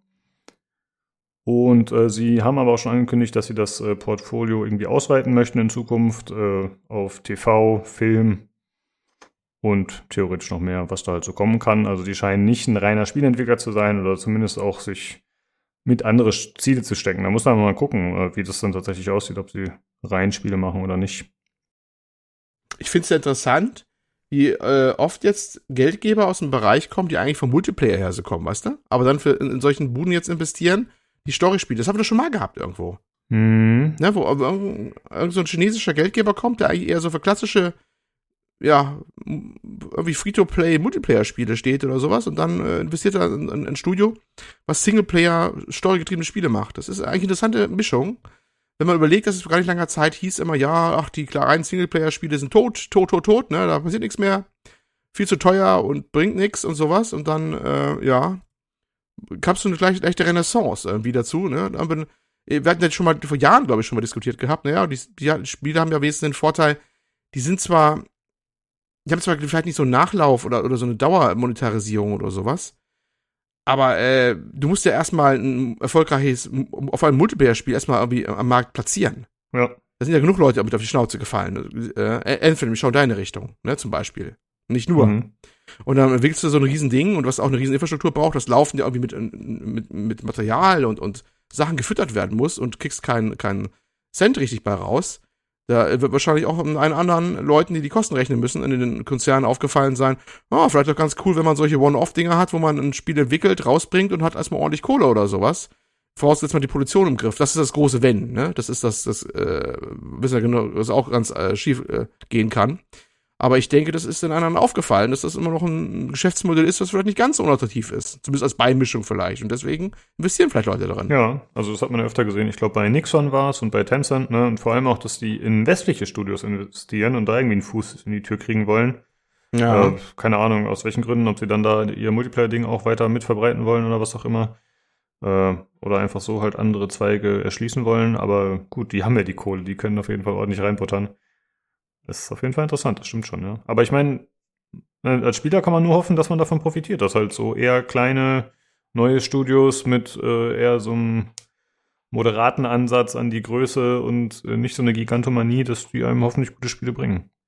Muss. Das hoffe ja. ich auch, dass da was ist, dass dabei rauskommt. Das wäre ich schon, das, das wäre schön, wär eine schöne Sache, wenn das so passieren würde. Genau, ja, muss man mal gucken. Der Tobi, ich weiß, der war auch ziemlich äh, gehypt, als er das gehört hat, äh, dass sie eben Singleplayer-Spiele machen wollen. Und äh, dass sie da schon ganz gutes Funding haben. Mal schauen, ob das funktioniert. Auf jeden Fall interessant. Gut. Dann äh, würde ich sagen, kommen wir zum äh, letzten Thema. Und beziehungsweise zu den letzten News. Und zwar zu Vigilance zwanzig neunundneunzig. Äh, klingt schon ein bisschen nach Cyberpunk mit der Zahl im Namen. Und es handelt sich auch um ein Cyberpunk-Spiel, beziehungsweise einen Prototypen dazu. Äh, dazu gab es jetzt so ein Gameplay-Video.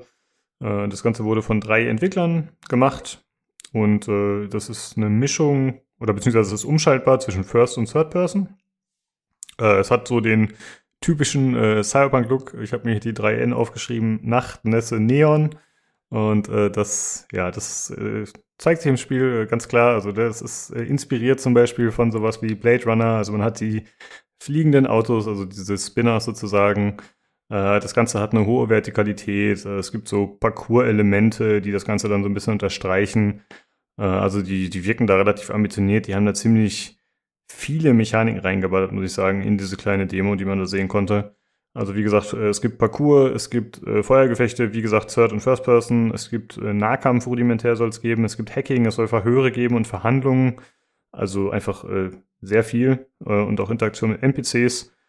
Ähm, das Ganze hat, finde ich, eine ziemlich, na, es wirkt ein bisschen steril, aber es hat schon eine dichte Atmosphäre in dem Sinne, dass es einfach grafisch ganz nett ist und dass einfach viele N P Cs unterwegs sind.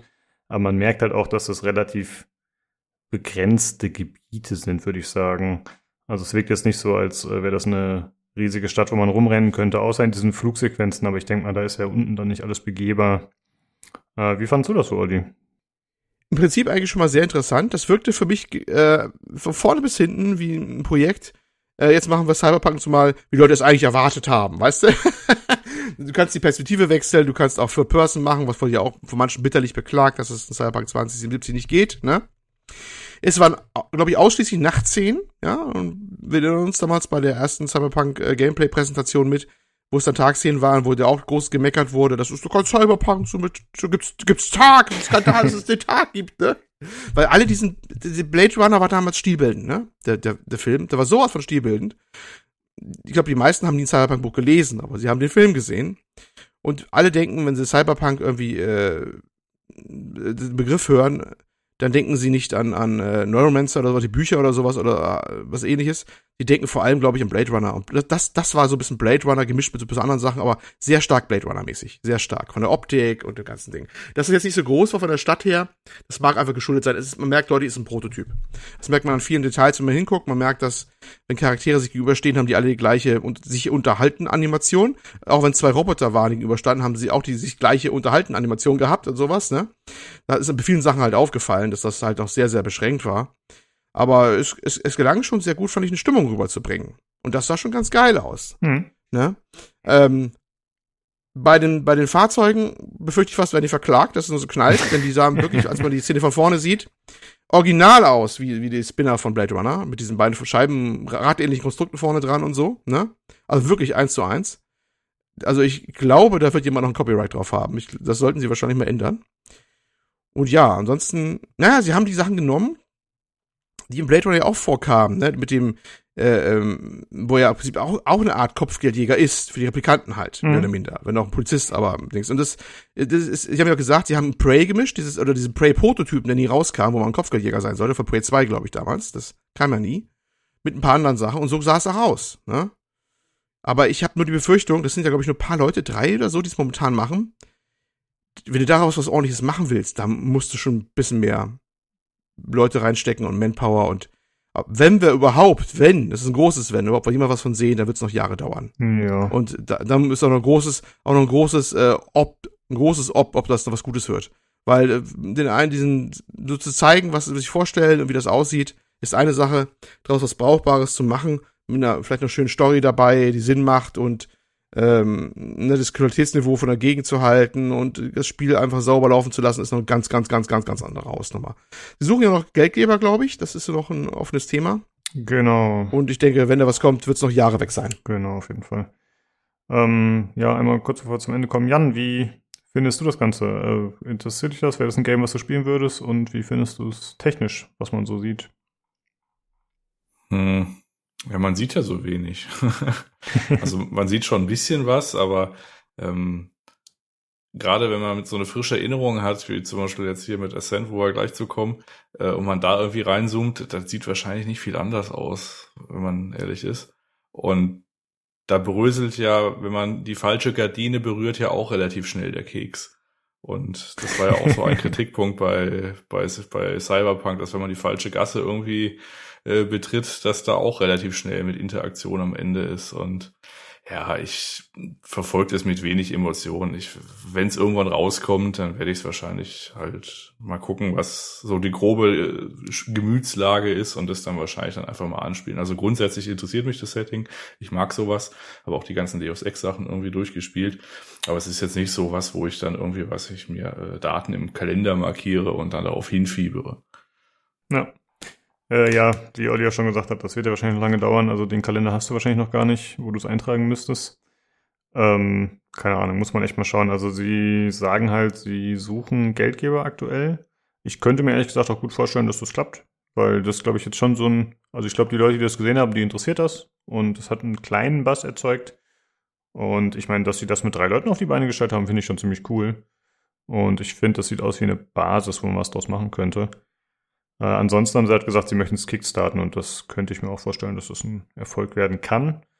Und es ist geplant für P C, PlayStation und Xbox theoretisch später. Aber ne, wie gesagt, also ich glaube zwanzig dreiundzwanzig frühestens würde ich jetzt mal sagen, falls das überhaupt klappt mit dem Funding. Also das wird noch ein weiter Weg sein, denke ich mal. Das kommt zeitgleich oder gebundelt mit diesem Last Light, wie auch immer das Cyberpunk-Ding, das Pixel-Teil ist. Genau, ja, das äh, kommt in der Greenbox, oder wie hieß sie? Ja, das wird zusammen auf den Markt geschmissen. Das ja, ist dann die Neonbox und dann kommen einfach die beiden Spiele zusammen und vielleicht, weiß nicht, wenn Strain auch mal verschoben wird, dann kommt dann auch noch dabei. Dann gibt dann das ja, Triple-Ding. Perfekt, genau, das Triple-Feature. Ja, das äh, reviewen wir dann in Folge dreihundertsiebenundachtzig. Gut. Das war. Das, das, das Bundle nennen wir dann äh, Kopfgeldjäger und Neonkatzen oder irgendwie sowas. Das habe ich schon den Folgentitel dafür. Genau, also den arbeiten wir noch aus. Wir haben jetzt ein paar Jahre Zeit, da können wir richtig was Schönes draus machen.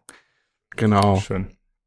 Gut, äh, ja, dann äh, bleiben wir, wie gesagt, beim nächsten Cyberpunk-Spiel und zwar The Ascent.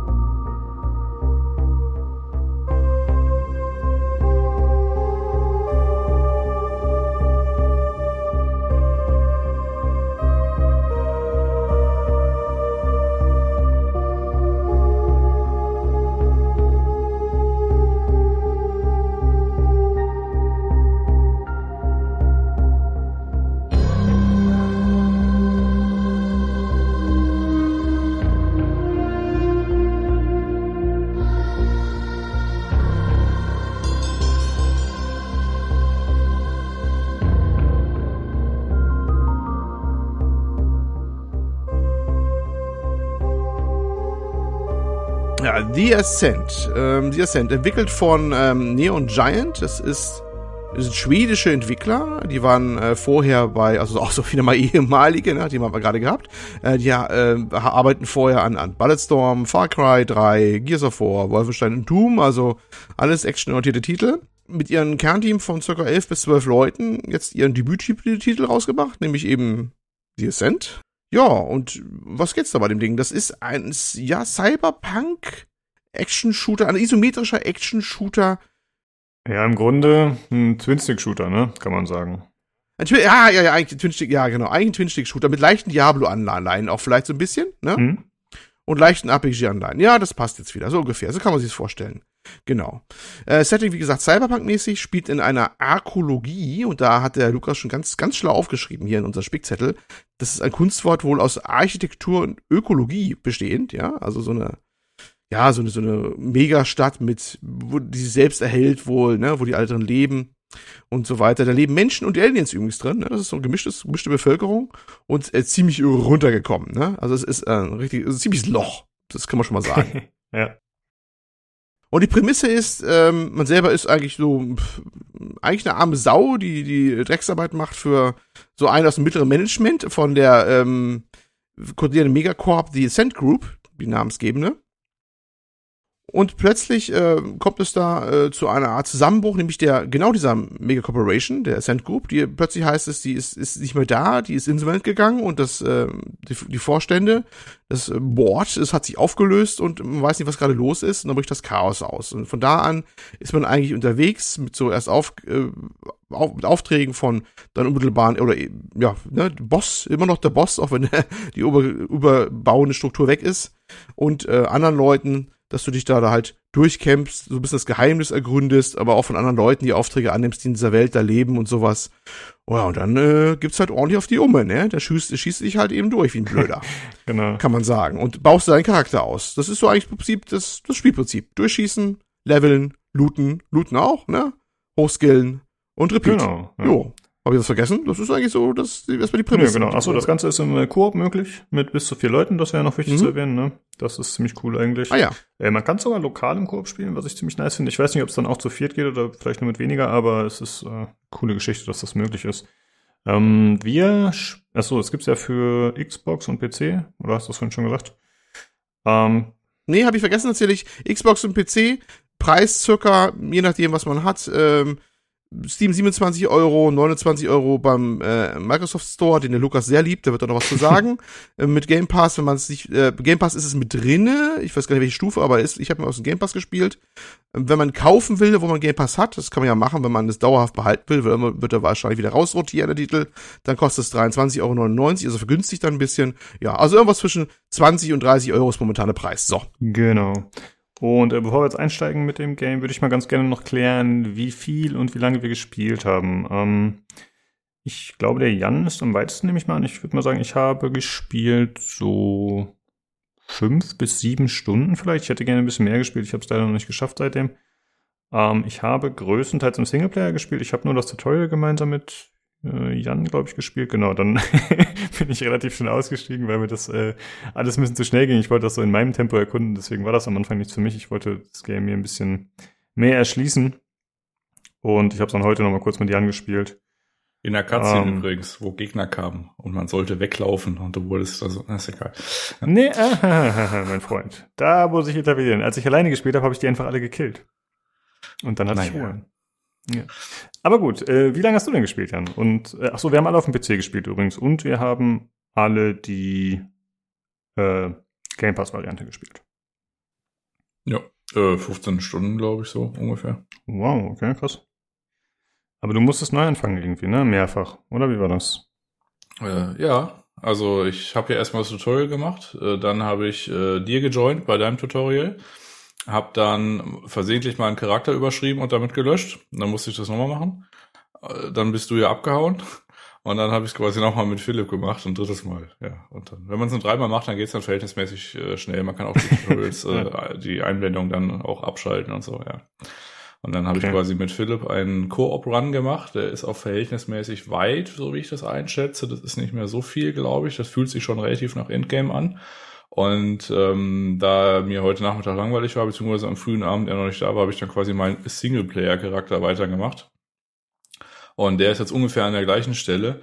Ähm, auch nicht ganz aus, also nicht aus Notwehr, sondern primär, weil auch zum Beispiel mein Koop-Charakter, also Philipp hat gehostet, ich habe gejoint.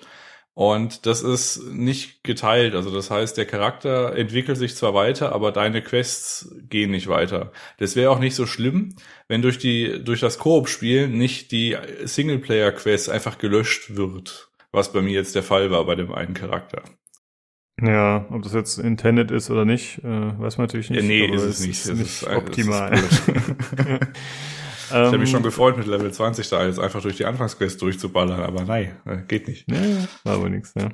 Äh, vielleicht wäre noch zu sagen, ich habe mit Maus und Tastatur gespielt und du hast tatsächlich mit Gamepad die ganze Zeit gespielt, ne, oder? Äh, genau, wir haben beide mit Gamepad gespielt, also Philipp und ich. Mhm. Okay, Olli, wie sieht's bei dir aus? Wie lange hast du gespielt und mit Gamepad oder Maustastatur? Ja, ich habe auch nur ein paar Stunden geschafft wie du, leider. Und ich habe auch mit Maustastatur äh, gespielt. Ähm, Was eigentlich ganz gut geht, wobei ich allerdings ein bisschen meine Maus noch eingestellt habe, so ein paar Seitentasten belegt habe, weil es gibt so ein paar Dinge, zum Beispiel dieses dieses äh, Ping, diese, wenn wir wahrscheinlich noch zu sprechen kommen, vielleicht, ich, ich hoffe, ich verspreche nicht zu viel, diese Orientierung in der Stadt, ja, wo man, man kann ja dieses dann einblenden, diesen Laufweg, wo man hin muss, zumindest um immer ein paar Meter, ne, mit so einem roten H U D mm, quasi. So ein G P S quasi, ja. Ja, ja, so ein verkünsteltes G P S, da wo so ein roter, roter Pfad da langläuft, so ein digitaler. Und äh, der ist normalerweise auf O gelegt, auf der Tastatur, was der bescheuertste Platz ever ist, irgendwie, finde ich. Ja? Weil du müsstest ja immer die Maus, äh, Quatsch, die Hand immer links von einem W A S D wegnehmen oder rechts von der Maus oder so ein Scheiß. Ich hab's also deswegen noch von, auf einer Maustaste noch gemappt gehabt, weil ich, die ping ich laufend eigentlich an, zumindest ich, weil sonst weiß ich nicht, wo ich lang soll. Und ähm, ich habe was anderes habe ich noch raufgelegt. Ich habe dieses Ducken habe ich noch raufgelegt und hast du nicht gesehen. Und damit ging es dann ganz gut, ohne große Verrenkung. Da, da, da finde ich, spielt es eigentlich äh, ganz, ganz ordentlich mit Maustastatur. Okay, äh, eine Sache ist mir gerade noch eingefallen, ähm, unabhängig von der Spielzeit. Ich bin, glaube ich, so Level zwölf oder sowas in der Richtung und ich habe, glaube ich, die zweite oder dritte Hauptquest bisher erledigt. Wie ist das bei euch beiden? Also gut, Jan, ja, Jan ist jetzt relativ egal, du bist schon fast durch, aber Olli, wie ist es bei dir? Ja, bin ich mit der oh, ich, Hauptquest. Müsste jetzt die dritte sein, die ich habe oder sowas. Ich bin jetzt bei diesem Hacker-Typen. Ich habe jetzt die Also ich habe jetzt die die die die, die Taxis und, und die U-Bahn, die es dann es gibt, Schnellreise, ist auch so ein Thema, ne, mit dem Spiel, ist jetzt auch freigeschaltet und die kommt man ja erst später, dass die erwähnt werden. Und ich glaube, ich bin irgendwas um zehn Uhr okay, oder dann, sowas. Ich habe ja. aber echt nicht geguckt, weil die, die die sieht man ja, glaube ich, nur den Level so richtig, wenn man in den Charakterbildschirm reingeht. Nee, irgendwie. wird auch immer unten rechts einge nee, nee, wird auch immer ganz unten rechts angezeigt unter der Healthbar. Aha, kann gut sein. Weil das ist so, ehrlich gesagt, die, die, die ganze Anzeigen und so sind für mich teilweise ein Rätsel von dem Spiel teilweise oder nicht so eingängig. Und deswegen sprang mir das nicht so ins Auge. Ja, gehen wir später, denke ich mal, noch drauf ein. Ja, okay, dann bin ich tatsächlich weniger weit als du, aber ich habe ein höheres Level. Ne? Also das ist ja gut, ist ja immer so, ne? Wenn man ein anderes Tempo spielt, dann ist man unterschiedlich weit. Okay, äh, dann fangen wir doch erstmal am Anfang des Games an. Und zwar mit der Charakter, äh, ja, Anpassung. Ja, man kann einen Charakter anlegen, der gute oder die gute ist äh, namenlos, also man kann auch keinen, äh, also man behält halt einfach den Namen wie im Game Pass quasi, wie im Microsoft Store jetzt hier in dem Fall. Und äh, man kann aber den Charakter zumindest optisch leicht anpassen, ein bisschen Klamotten anfangs anpassen. Man findet auch immer im Verlauf des Spiels noch Kleidung und man hat auch immer die Möglichkeit, äh, sich nachträglich noch umzuändern optisch. Also es ist nichts in Stein gemeißelt, alles ist anpassbar, selbst das Geschlecht kann noch umgewandelt werden. Da ist man ziemlich frei. Man geht dann quasi zu so einem Ripper-Doc später und der macht das dann für einen. Ähm, ja, das Ganze ist, äh, wie gesagt, äh, Unreal Engine vier. Und äh, ich finde, das ist selbst in der Charaktererstellung, wo man ja ziemlich nah an dem Charakter dran ist im Vergleich zum Spiel, ist das Ganze schon recht ansehnlich, muss ich sagen. Also da haben sie wirklich äh, einen guten Job gemacht, optisch. Ja, äh, wie gesagt, wir haben am Anfang Koop gespielt. Das fand ich eher ein bisschen schwierig anfangs, aber das muss natürlich jeder für sich selbst wissen. Ich Ähm, würde fast empfehlen, glaube ich, dass man den Anfang alleine spielt, die ersten ein, zwei Stündchen, dass man so ein bisschen reinkommt und dann mit anderen zusammenspielt, weil dann hat man so ein bisschen schon mal zumindest die, den, den Anfang alleine kennengelernt, die Mechaniken und vielleicht auch die Story ein bisschen. Äh, fand ich für mich angenehmer, muss ich sagen. Aber jetzt versuche ich es auch im Koop zu spielen. Also für mich war es ja das äh, meist erwartete Spiel des Jahres, würde ich sagen. Also wir haben da äh, ja letztes Jahr in der Jahresausblicksfolge schon drüber gesprochen. Und äh, Ich habe mich wahnsinnig drauf gefreut und ich muss sagen, es erfüllt auf jeden Fall, was Optik und Präsentation angeht, äh, erfüllt es die Erwartung und tatsächlich teilweise hat es für, für mich die sogar noch überschritten. Äh, wie du vorhin schon in der Einleitung so ein bisschen erzählt hast, das Ganze ist halt so eine Megacity. Das heißt, es ist wirklich ein gigantischer Block mit verschiedenen Ebenen, verschiedenen Treppen, Händlern, Neonschildern, irgendwelche Aliens, die da rumrennen, äh, irgendwelche Roboter, die rumstehen, äh, lauter Werbung, lauter Müll, der rumfliegt. Also wirklich vollgestopft bis oben hin. Einfach nur mal von der Optik gesprochen. Und das ist so eine dichte Atmosphäre. Also ich muss sagen, da und mit diesen ganzen Höhenunterschieden und so. Also ich bin da wirklich ziemlich baff, wie das Ganze aussieht. Also finde ich wirklich sehr, sehr nice, muss ich sagen. Ja, und es bewegt sich auch immer irgendein Kram. Also irgendein, irgendein Schwungrad wird nochmal eine Umdrehung weitergeschoben oder irgendwie so eine, so eine Werbung flickert. Du kannst übrigens auch diese, die Werbung auch hingehen und ausschalten. Also du kannst an so einer Brücke auch zum Beispiel diese, diese, das ist halt so eine Brücke mit so einem Glaskuppel, da ist eine Werbung drauf, dann kannst du einfach hingehen und die Glaswerbung ausschalten. Oder halt äh, bei irgendeiner anderen irgendwie so eine, äh, so ein kleines Hologramm kannst du auch alles ausmachen und, ähm, äh, oder halt, also es ist halt immer ein bisschen Bewegung im Bild. Äh, entweder weil sich Leute halt wild, gestik- wild gestikulierend irgendwie unterhalten. Natürlich, dann haben sie jetzt nicht irgendwie ein Animationsset, was eine halbe Stunde reicht, ne? Da, also der Keks bröselte auch relativ schnell, aber wenn man da so einfach so durchgeht, ist das schon ziemlich beeindruckend. Also ist immer was äh, zu, zu anzuschauen quasi, ja. Genau, das ist ein guter Punkt. Äh, ja. Ja, Olli, mach du ruhig erstmal. Naja, die Welt, die Welt ist lebendig, ne? Das ist, man guckt gerne hin. Das ist wie so ein, so ein Schaukasten von außen, auch durch die Perspektive, die man ja hat, noch diese fix, fixe Kameraperspektive, ne, die isometrisch rauf ist. Und das, vor allem ist, steckt sich auch über so manchmal mehrere Ebenen, ne. Man guckt ja manchmal von oben, man geht so über eine Brücke lang und dann ist es weiter unten der Rest und so. Das sieht schon toll aus, auch mit den Lichtern und sowas, und das alles rumwuselt und sowas. Auch wenn es natürlich viel mehr Schein als Sein ist, wenn man so ein bisschen dann, wie der Jan schon sagte, dann rüttelt oder so oder an Leuten vorbeigeht oder später auch, wie die Kämpfe dann, wie die Leute fliehen oder auch nicht fliehen oder so. Aber erstmal sehr schön, ja. ja. Äh, was ich noch sehr geil finde, äh, geht auch ein bisschen in die Richtung, was Jan gesagt hat, dass äh, öfter mal irgendwelche Raumschiffe auf einmal irgendwo auftauchen an einer bestimmten Stelle oder mal so ein Flugmotorrad vorbeikommt oder so und dann einfach mal im Vordergrund an einem vorbeifliegt. Also das ist, das gibt einem so eine Immersion von Tiefe. Das finde ich richtig, richtig gut. Also ich bin davon sehr, sehr begeistert, muss ich sagen. Und äh, das Ganze wird, finde ich, durch äh, schöne Physikeffekte noch untermalt. Also die sind jetzt wahrscheinlich nicht gigantisch gut, aber zumindest gibt es viel davon, würde ich mal sagen. Ja, also es gibt halt, wie gesagt, viel Zeug, was rumfliegt. Also, keine Ahnung, irgendwelche Kartons, Müllsäcke. Man kann äh, Säulen mit gewissen Fähigkeiten so ankratzen oder Beton zerstören. Da fliegt halt über Schrott rum. Es gibt irgendwie an bestimmten Stellen Nebel, der dann natürlich mit dem Licht und mit der Dunkelheit, dass das alles noch schöner wird. Äh, ach so, ist auch immer Nacht, ne? In dem Spiel fällt mir gerade ein, oder? Gibt's da Tag? Nee, ne? Das ist immer düster da eigentlich, ne? Nein, das ist die einzig wahre Tageszeit für Cyberpunk, wie es gehört. Genau. Ja.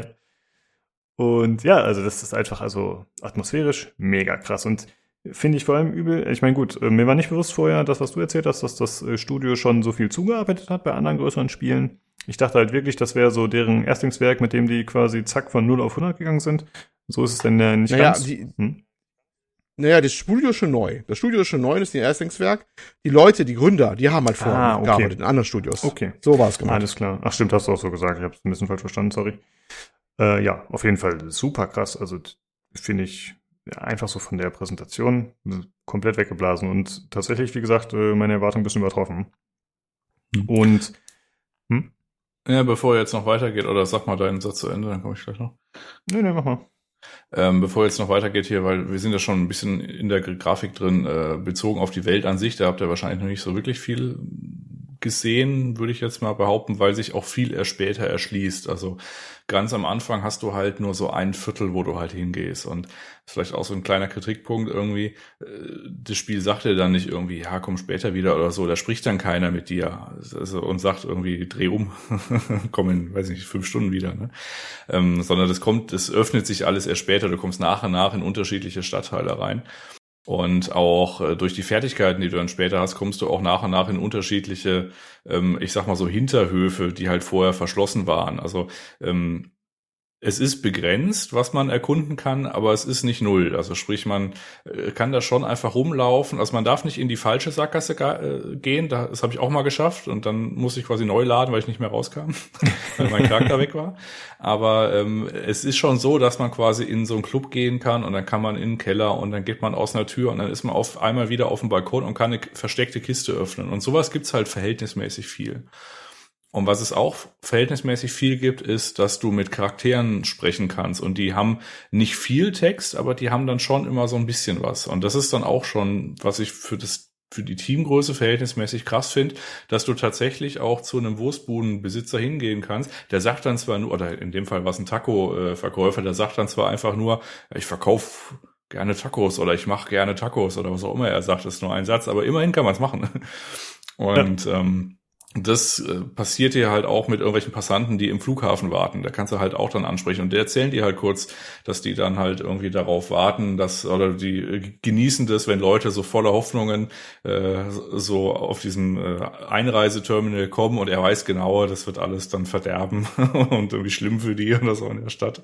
Und äh, das passiert verhältnismäßig oft, dass du da halt irgendwelche Charaktere ansprechen kannst und die tatsächlich oder irgendwie was sagen. Oder unserem ähm, ähm, Playthrough, also diesem Co- Playthrough, äh, da habe ich irgendwie so eine so eine Rahmen-Rezept-Quest irgendwie versehentlich gemacht und mit versehentlich meine ich, da gab es auch keinen Questmarker oder so, kann auch ein Bug sein, aber kann auch eine versteckte Quest sein. Also das heißt, wenn du da quasi in so eine in so einen Nudelladen quasi rangehst und mit der richtigen in der richtigen Reihenfolge mit den Leuten sprichst, äh, dann gehst du über die verschiedenen Stadtteile auf so eine Reise nach so einem perfekten Rezept für so so ein Gericht irgendwie. Und äh, also sowas gibt's halt auch, ja. Ja, okay. Ähm, ja, das, was du zuerst gesagt hast mit den verschiedenen Ebenen und mit den Sachen, die man da teilweise noch äh, freischalten oder erkunden kann, ist mir auch aufgefallen. Also ich bin öfter mal in irgendwelchen, äh, also dadurch, dass die Kameraperspektive ja doch je nach Lage, wo man steht, relativ weit schauen kann, wegen den verschiedenen äh, Höhen, ist es halt schon so, dass man manchmal irgendwie auf dem Dach sieht, okay, da liegt ein Item oder da ist eine Kiste, wie komme ich da hin? Und dann bin ich manchmal so ein bisschen rumgelaufen, hab's halt nicht hinbekommen. Aber dann fehlt da vielleicht noch die Hacking-Fähigkeit oder vielleicht auch irgendeine Mobilitätsfähigkeit, dass man halt später wahrscheinlich da hinkommt. Und das finde ich eigentlich ganz cool, dass man quasi schon mal so den, die Karotte vor der Nase hat, aber man kann sie halt noch nicht holen, aber man weiß, okay, hier will ich nochmal hin. Nur die Frage ist, kommt man da nochmal hin? Denn, ja, ich äh, weiß Teil- nämlich original, welche Kiste du meinst, und da kommst du hin im Rahmen der Hauptquest. Kannst du einfach dann durch ah. die Tür gehen, bis auf den Ah Balkon. Ja, okay. Das ist gut, ja. Ähm... Denn das, dann wird man auf jeden Fall drauf gestoßen, aber ansonsten hat man halt äh, doch dadurch, dass es einfach eine jetzt schon eine riesige Stadt ist, äh, sich zu merken, wo da was ist, ne, finde ich schon schwierig. Und ich glaube, Olli, du hattest auch ein bisschen Probleme damit, oder? Mit der Orientierung und der Größe? Ja, also generell ist das mit der, mit der Größe und der Orientierung, finde ich, so, so, so ein bisschen ein Problem. Die Karte ist ja wirklich so ganz klar deutlich immer, wo man langlaufen kann. Wo was ist, ist auch so ein bisschen eher grob angezeigt, finde ich. Und wenn man da lang läuft, ist es nicht wirklich übersichtlich. Man hat so diese, diese halt diesen Ping da, ne, wo der anzeigt, wo man zur nächsten, wenn man nur stur irgendwie jetzt langläuft, äh, zur nächsten Mission oder zur aktiven Mission, man kann ja Missionen auswählen, ähm, dann kriegt man zwar so einen Ping hin, und der ist aber auch nicht zuverlässig. Ich hatte auch schon gehabt, dass er dann irgendwann direkt von Abgrund endete, ne, weil er das irgendwie nicht hinbekommen hatte, da zu routen oder sowas. Und da muss man sich echt mal schon ein bisschen durchfummeln. Und man läuft sehr viel bei diesem Spiel, sehr viel. Ja. ja, das das mit dem Schnell- Schnellreise wird auch erst später freigeschaltet und ist auch weit auseinander, finde ich. Das ist auch so eine Sache. Man latscht wirklich viel, viel, viel und oftmals durch Gebiete, durch da war man auch schon, ja.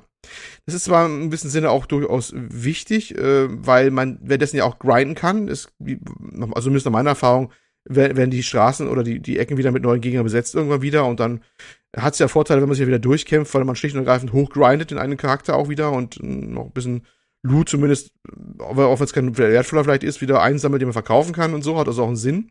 Aber man ist sehr, sehr viel unterwegs, sehr viel am Rumlatschen, und das ist immer sehr nervig, wenn man dann nicht zügig hinbekommt, weil man nicht weiß, wo man ist gerade oder sich, oder sich verhaspelt hat irgendwo. Das ist dann immer ein bisschen blöd. Ja, das stimmt. Ja. Also das Problem hatte ich, wie gesagt, auch ein bisschen ab und zu, und ich bin, äh, ich habe auch diesen Ping benutzt, ich habe übrigens die Taste nicht umbelegt, ich habe immer die Hand von der Maus genommen und O gedrückt, und ich stand vor so einem Gebäude, hab O gedrückt, dann hat er mich quasi da rumleiten wollen, so eine Treppe hoch. Und dann bin ich in das Gebäude reingelaufen. Und dann hat er mich ganz anders geschickt. Obwohl ich eigentlich quasi an der gleichen mhm. Stelle stand, mehr oder weniger drei Meter weiter. Aber dann hat er anscheinend nicht, ja, dann, dann war ich halt für das Spiel ganz woanders oder so, keine Ahnung, oder, oder es hat sich nicht mehr gelohnt angeblich. Und dann habe ich halt einen ganz anderen Weg vorgesetzt bekommen. Und dann teilweise wurde ich auch dann durch das Gebäude nochmal durchgeschickt, und dass ich jetzt reingegangen bin oder so. Also es war ganz strange. Da äh, ja, ja. ist es nicht so ganz ausgereift, leider stellenweise. Und ja, die Laufwege sind lang, das stimmt. Und was mich bei der Minimap noch gestört hat, dass die Höhenunterschiede nicht angezeigt werden. Weil normalerweise, ihr kennt das wahrscheinlich von G T A, da finde ich das immer gut gemacht, dass du halt siehst, okay, wenn da auf der Karte ein Gegner oder, oder irgendein Questing angezeigt wird, dann ist ein Pfeil nach oben, heißt, okay, ist über dir, Pfeil nach unten heißt, ist unter dir. Und ich finde, das äh, wäre schon hilfreich gewesen, tatsächlich. Ähm, das gibt es leider nicht in der Form. Und die, ja, sowohl die Mini, sowohl die Minimap als auch die richtige Map, finde ich, da fehlt es an Übersicht für, für die Herausforderung, die sie da, da haben, nämlich mit diesem äh, mehrschichtigen, mehr Ebenen, äh, Umgebung, ist sie eigentlich denkbar schlecht geeignet. Alle, alle beide, finde ich. Ja, stimmt. Die große Map ist ein bisschen besser, aber die ist auch nicht drehbar oder so, soweit ich weiß. Und vor allem, was mich da ein bisschen gestört hat, wenn du eine Quest auswählst, dann hast du ja die Map quasi daneben, und dann wäre doch eigentlich perfekt, wenn dir angezeigt wird, wo die Quest stattfindet in der Welt. Aber das findet auch nicht statt, soweit ich weiß. Also das sieht man dann auch nicht. Und dann muss man halt wieder rausgehen aus der Map, und dann drückt man halt wieder die Taste, und dann bahnt man sich seinen Weg. Man hat zumindest... Nö, äh, hm? Map-Marker, also einen Missionsmarker gibt es schon, ne? Der ist doch schon so ein grüne für eine Hauptmission und so, der ist dann schon. Ja, aber ich spreche nicht von der Minimap, sondern von der großen Map. Ja, der ist auch ja. da. Aber du wirst, wenn du da, wenn ja, du da ja, drauf gehst auf die Mission, dann wird dir das aber nicht direkt gezeigt, ne? Also das ist jetzt nicht so... Nee, das, das ist wieder ganz doof gemacht. Also es ist zwar ein Marker drauf für die Haupt- und Nebenmission, wo das dann stattfinden soll, sofern es bekannt ist von einem Storyverlauf her, ne? Das ist schon da, aber ähm, es, es ist nicht so wirklich eindeutig. Es ist eh für die, es ist sehr sparsam an Informationen, das Ding da. Und man kann halt auch nicht immer so draufklicken. Gut, den, den Marker, der hast, hast du eh gesetzt. Also da wird ja auch die, die Führung hin. Aber ich würde mir zum Beispiel wünschen, dass ich andere Sachen auf der Karte auch anklicken kann, wie zum Beispiel, es wird angezeigt, dass da Loot ist. Es wird ja manchmal auch angezeigt, direkt, da ist Loot. Ne? Das gibt's ja an der Karte. Mhm. Ja, diese weißen Icons und so. Warum kann ich da nicht draufklicken und mir sagen, dann machen wir jetzt den, mein, mein, äh, mein äh, Guide mal dahin äh, jetzt hin. Stimmt, ne? Ja. Das geht ja, glaube ich, nicht. Das wäre auch voll praktisch, wenn ich hier alles anklicken könnte in dieser großen Map und dann mich dahin lassen äh, führen könnte. Wenn ich schon durch die Gegend laufe, wie ein besenktes Sau, auf Deutsch gesagt, dann bitte komfortabel, ne? Und das geht mir auch so ein bisschen ab. Also das sind alles Sachen, da, da frage ich mich, das fehlt, das fehlt, das fehlt. Also habe ich das Gefühl zumindest. Das hätten sie noch machen können, aber ja, leider hm, nicht drin. Ja, stimmt. Okay, wenn du nichts mehr dazu hast, Jan, würde ich mal in Richtung Grafik gehen. Äh, wir haben jetzt eher ja. über die Präsentation gesprochen. Ja, gut. Ähm, ja, also ich finde es, muss ich sagen, grafisch ziemlich nice für so ein Spiel. Einfach aufgrund der Menge, die da zu sehen ist und die da rumfliegt. Also es ist wirklich, äh, also ich glaube, man könnte mit der Kamera nochmal ordentlich weiter ranzoomen, theoretisch. Ich meine, manchmal zoomt es ja so ein bisschen weiter ran in Szenen. Und ich finde, es sieht immer richtig nice aus. Also ich habe da wirklich äh, nichts zu bemängeln, es sei denn halt, es gibt mal irgendwelche Bugs oder so. Aber einfach so von der Grundprämisse finde ich es grafisch wirklich krass, muss ich sagen. Also habt ihr da irgendwie was zu bemängeln? Irgendwas, was euch negativ aufgefallen ist, großartig? Nun ja, die Charaktere finde ich nicht so ausgestaltet. Die wirken sehr wie Plastikfiguren so ein mm. bisschen, finde ich, wenn, vor allem wenn es nah rangeht. Die finde ich nicht ganz so umwerfend, aber vielleicht ein bisschen auch der Artstil, weil der sagt mir ehrlich gesagt nicht ganz so zu, wie mir überhaupt die Prämisse nicht gefällt, aber der hat nichts direkt mit der Grafik zu tun. Äh, der Cyberpunk gemischt mit Aliens ist nicht so mein Ding, weißt du? Das ist, ähm, Cyberpunk ist für mich eine rein menschliche Geschichte mehr, aber das ist eine persönliche Geschichte. Aber von der Grafik her, es wirkt ein bisschen so, so diese, ja, so Plastikmännchen, finde ich, die rumlaufen, so ein bisschen so, die alle so, wie sie sind. Ja, ja, gerade diesen, das ist so ein bisschen Aliens mein Kritikpunkt. So, da fehlt manchmal ein bisschen was, das stimmt schon, die sind ein bisschen flach irgendwie. Also Plastik würde ich nicht mal sagen. Ich finde, da fehlt oft ein bisschen Textur oder ein bisschen Details im Gesicht oder so. Keine Ahnung. Aber ich weiß, was du meinst. Ja, das stimmt. Vor allem halt in diesen, in den Zwischensequenzen, die gelegentlich vorkommen. Ne? Da, da sieht man es dann halt. Ja, das stimmt. Ja, wo man halt nah ran, wo es halt nah rangeht. Es gibt Zwischensequenzen und dann da kommt es ein bisschen, ähm, wird es ein bisschen deutlich, finde ich auch. Ne? Von der Ferne geht das alles. Das ist alles okay. Ne? Das ist, ist alles, alles gut. Ja. Ne? Ja, ansonsten äh, gibt es nette Physikeffekte, aber das habe ich vorhin schon angesprochen. Äh, was mir aufgefallen ist, es gibt äh, häufig mal Clipping-Fehler, auch in den Zwischensequenzen. Denn die Zwischensequenzen sind nicht vorgerendert, ich hoffe, ich sage das jetzt richtig, sondern die werden halt äh, ja, in Echtzeit angezeigt. Das heißt, die N P Cs, die dann da sind, die da immer sind, die spielen dann halt, spulen ihre Animationen ab, aber die sehen dann auch schon mal anders aus. Also wenn man die wieder trifft, dann, dann sitzt da wieder eine Person, die zum Beispiel kotzt, aber die das ist dann halt eine andere als letzte war. Ansonsten sind die Animationen gleich. Ähm, ja, das heißt, da tauchen öfter Probleme auf, aber es ist dann halt auch zum Beispiel so, wenn man im Koop spielt, dass dann während der Zwischensequenz oder während des Dialoges äh, der Koop-Partner dahin laufen kann und dann auf einmal zu sehen ist im Bild, ne, was mir schon der Beweis ist, dass es eben in Echtzeit passiert. Und ich denke, dann kann man sowas auch verzeihen, dass dann schon mal die Hände irgendwo oder die Finger irgendwo durchklippen und so, dass das halt alles nicht ganz so sauber ist in der Beziehung. Aber ich muss sagen, es ist äh, trotzdem von der, dafür, wenn man bedenkt, was das für ein Spiel ist eigentlich, was für eine Art, ja, eher so ein, ich hätte da gar nicht so viel Story, ehrlich gesagt, erwartet und so viel, äh, ja, Videozeugs und so in dem Maß. Ich dachte, das wird äh, deutlich weniger vorhanden sein und alles ein bisschen mehr gamey sein sozusagen. Weiß ich nicht, ja. Ich dachte, es geht mehr um Mechaniken als äh, um Story so. Ähm, was mir ganz gut gefällt, muss ich sagen, äh, ja, ist vielleicht auch Präsentation eher, aber sind die Kamerawechsel. Ähm, die Kameraperspektive, wie du schon gesagt hast, ist vorgegeben. Das heißt, man kann die Kamera jetzt leider nicht frei drehen. Das hat mich teilweise sehr gestört und ich dachte mir, warum geht das nicht? Sie haben doch eh alles drei D-Objekte.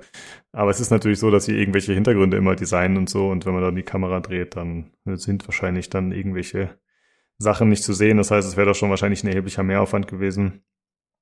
Ähm, aber diese Kamerawechsel sind ganz cool, weil dann halt, keine Ahnung, äh, ja, normalerweise ist das halt immer die I S O-Perspektive, aber dann wechselt das schon mal in so eine weiter entfernte Schulterperspektive oder auf einmal ist es wie in so einem Plattformer, dass man eher so seitlich läuft.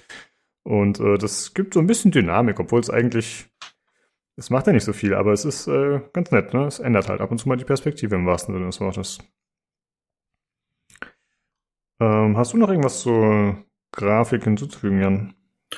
Ähm, nicht so wirklich. Also was mir halt aufgefallen ist, also hast ja schon alles gesagt, sieht irgendwie krass aus und so weiter. Die, wenn man das in den Screenshots sieht, dann ist es ein bisschen enttäuschend. Also es sieht in Bewegung deutlich besser aus. Als wenn man einen Screenshot macht, dann guckt man sich den Screenshot an und denkt, ha, seltsam. Ja, sieht irgendwie nicht so geil aus. Aber irgendwie, wenn man spielt, ist schon cool. Ähm, diese Cutscenes, in Anführungszeichen, das ist einfach nur, da fährt die Kamera halt rein und dann sieht man halt in Nahaufnahme das, was man normalerweise von dreißig Metern weg sieht, dann ist natürlich, fällt es ein bisschen ab, aber ähm, das ist immer noch gängig, also vor allem, weil ja in Cutscenes auch dann, das ist ja auch ein Standard eigentlich in der Spieleentwicklung, dass da einfach die Settings nochmal quasi on the fly hochgedreht werden, weil der, der Entwickler weiß, da passiert jetzt exakt das. Und ähm, deswegen sieht das alles auch nochmal ein bisschen irgendwie äh, smoother aus. Und ähm, das, was du gesagt hast hier mit dem, dass der Co-Partner da reinlaufen kann, ja, das ist ein, äh, ich möchte es als Feature beschreiben, das ist eine ganz fantastische Idee. Das ist natürlich ein bisschen immersionsbrechend, also es ist eigentlich komplett immersionsbrechend. Also wenn man sich dann quasi mit dem Typen unterhält und dann, äh, in der Regel war es ja dann äh, Philipp, der sich mit dem unterhalten hat, und ich habe dann quasi versucht, immer in den Gegenspieler irgendwie reinzuglitschen oder irgendwie so hinten durchs Bild zu laufen oder irgendwie so hinterm Tresen aufzutauchen oder so. Das war ein großer Spaß. Sehr gut. Äh, ja, das ja, mit den Screenshots ist mir auch aufgefallen tatsächlich. Also äh, ich habe sehr, sehr viele Screenshots gemacht. Ich habe dafür übrigens ein Tool genutzt, mh, da ich äh, mit dem mit der Gamebar nicht ganz so zufrieden war und ich wollte irgendwas, was mir automatisch Screenshots nutzt, äh, macht. Und ich habe sonst immer Fraps, Fraps genutzt. Das ging hier leider nicht. Und ich habe äh, gefunden, falls es jemand interessiert, ShareX heißt das Ganze. Das ist ein Programm, was einfach äh, ja auch ein Bild macht, und das kann dann automatisiert in bestimmten Intervallen, wie man will, kann man das einstellen. Finde ich ganz cool, weil er macht halt immer einen Screenshot, ohne dass man die Taste drücken muss. Das heißt, das ist auch in Feuergefechten und so ganz praktisch. Und ähm, da ist mir halt aufgefallen, die Bilder sind immer so körnig, die Screenshots. Also das, das fällt mir im Spiel auch nicht auf, aber wenn man sich dann die Screenshots später anschaut, dann sieht das alles so ein bisschen grainy aus. Gerade da, wo Licht ist und so, wo viel Licht ist, dann wird's ein bisschen hässlich, komischerweise. Schade. Ja, ähm, ansonsten, ach so, was ich mir noch gewünscht habe, was mir gefehlt hat, dass man das H U D abschalten könnte. Äh, am besten natürlich äh, so Stufen, ja, stufenweise, dass man sagt, okay, ich brauche jetzt meine Health-Anzeige nicht oder ich brauche die Minimap nicht, deaktiviere ich, oder halt komplett. Ähm, was mich tatsächlich bei den Screenshots am meisten gestört hat, dass man immer um den Charakter herum einen Kreis hat am Boden, wie bei so einem R T S, wenn man, also beim Strategiespiel, wenn man eine Einheit auswählt, dann haben die auch immer so ein kleines Symbol. Und ja, das wird halt immer um den Charakter herum angezeigt, wenn man durch die Welt läuft. Äh, damit man auch immer weiß, wer man ist, steht da auch der Name ab und zu dabei, wenn man O drückt, also um diesen C P S zu öffnen. Und das kann man leider alles nicht deaktivieren, was natürlich äh, zum einen schade ist für Screenshots. Und da hätte ich mir, wie gesagt, gewünscht, dass man alles deaktivieren kann, um einfach diese coole Welt äh, quasi wahrzunehmen, aufzunehmen. Und zum anderen finde ich das tatsächlich in dem Moment immersionsbrechend, wenn mein Nickname bei dem Charakter darunter steht. Weil man gibt ja keinen, man vergibt auch keinen Charakternamen, sondern da wird, wie gesagt, der Xbox-Name angezeigt oder der Microsoft-Store-Name. Das fand ich ein bisschen schade. Ähm, ging euch das auch so oder ist es mal wieder Nitpicking hier von meiner Seite? Mir war's Latte. Ich hab's mir gedacht. Du, du, stehst, du stehst alleine damit auf Weiterführung. Ja, ist okay. Äh, ansonsten hätte ich den Fotomodus noch cool gefunden, aber das ist wahrscheinlich genau wie mit der mit dem Kamerawechsel. Das äh, oh, ist schwierig, ne, mit so verschiedenen Perspektiven und frei beweglicher Kamera. Gut, äh, dann haben wir noch von der Präsentation den Sound. Ähm, ich muss sagen, da habe ich tatsächlich nichts zu meckern. Also ich finde, es sind atmosphärische Umgebungssounds, äh, gerade wenn man durch die Stadt läuft, ne, es sind halt einfach äh, verschied- viele verschiedene Rassen, die da sind, äh, die sich unterhalten in verschiedenen Sprachen. Also es gibt äh, Aliens, die sprechen Englisch, es gibt andere, mit denen man auch spricht, da sind dann teilweise Questgeber oder halt welche, mit denen man so kurze Sachen sprechen kann. Das wird dann natürlich in englischem Text dargestellt, aber äh, die sprechen irgendein Gibberish, also was man nicht versteht. Äh, man selbst äh, spricht tatsächlich nie, ne? Man ist halt namenlos und stumm. Äh, ähm, ich bin mit der englischen Sprachausgabe zufrieden und äh, ich würde sagen, wir spielen hier vielleicht einfach mal äh, ein bisschen was davon ein. You return, and I see you brought the tag. I did not expect you to live. This is mildly impressive. The Malhorst Gel Corporation has your indents. The carrier they're holding him on is scheduled for departure in a few cycles. Check the Cosmodrome. Since M G Corp are in breach, they are no longer enjoying our protection. Order something, would you? Did he put up a fight? Nah, I don't really care. Here are you, you cards. Accessing fuel valve regulator. Access denied. Contacting Noghead. Contact established. What? You want me to stop the ship? Let's see. Those fueling protocols got some thick ice, but nothing I can handle. So, here's the deal. The A G I is still quiet. Amazing as that is. Rival C G Ts are already coming into the arcology to pick the bones clean. We have a chance of true independence here, but we have to act faster than an amped-out feral before some enterprising C G T gobbles up our cluster and our indent contracts with it. Äh, Jan, du hast das ganze Jahr auf Deutsch gespielt, ne? Also englische Sprachausgabe und deutsche Texte, richtig? Mhm. Um, das war nicht so ganz rund, ne? Oder wie war das? Also einige Texte waren, glaube ich, nicht richtig übersetzt, oder?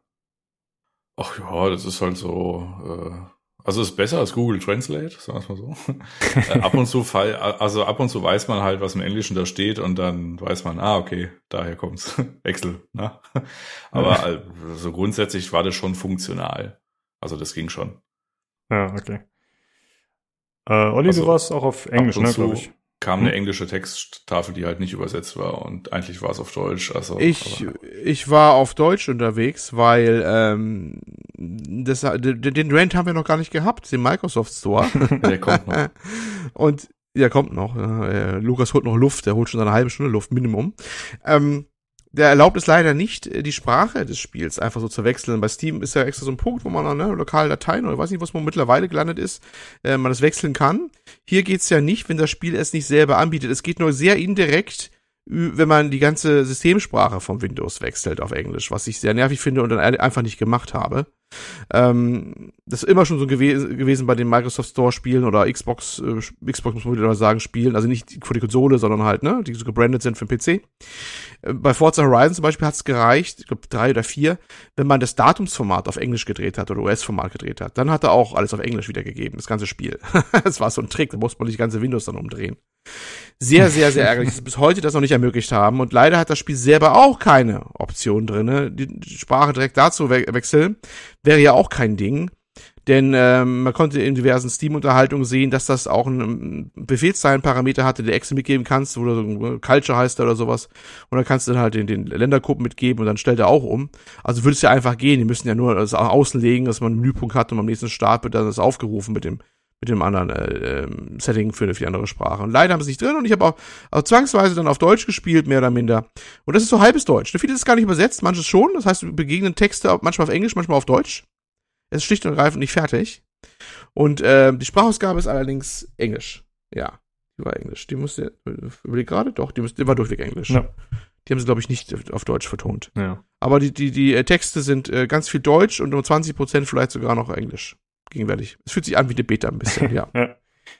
Äh, ich fand ganz interessant, ich hatte in der englischen Sprachausgabe oder in der englischen Variante hatte ich einen Dialog mit einem Charakter, der meinte zu mir, Ascent Group has gone kaputt. Da war ich so, hä, okay. Wie, wie kommt er darauf? Und dann habe ich erst mal nachgeschaut, ob kaputt vielleicht so ein jiddisches Wort ist oder so, weil das gibt es ja manchmal dann in der Form. Aber ich glaube nicht. Also ich, ich habe das jetzt einfach so verstanden, dass es quasi so eine, so, so eine Referenz daran ist, dass das ein Melting Pot ist und der einfach ein deutsches Wort benutzt. Anders konnte ich es mir nicht erklären, aber keine Ahnung, ob das stimmt. Ich glaube, ka- kaputt, kaputt mit einem T nur hinten dran ist tatsächlich so manchmal im Slang, so hauen die das manchmal raus, das ist deutsch-jiddische, oder weiß nicht, ob es gerade jiddisch ist oder so, äh, äh, wird das manchmal echt rausgehauen, okay. Tatsächlich. Schade, dass Tobi heute nicht da ist, ob das mal New York gehört hat, aber das ist kommt vor, mit einem T hinten dran. Das sind ja nur Juden rum, ja. Aber wir, das habe ich, hab ich auf jeden Fall schon mal in der englischen, englischen Film oder was auch immer g- gesehen oder gehört, dieses kaputt. Ah, okay, ja, ja gut, mhm. Ja. Dann ergibt das ja Sinn. Okay, ähm, ansonsten muss man sagen, äh, die Musik wäre noch zu erwähnen. Äh, ich finde, die ist ziemlich nice. Also sie hat äh, oft eher so ja, ruhigere Stimmung, äh, je nachdem natürlich, wo man ist. Äh, einfach so ein bisschen im Hintergrund dudelt die ein bisschen vor sich hin, eher so ein bisschen seichtere Töne.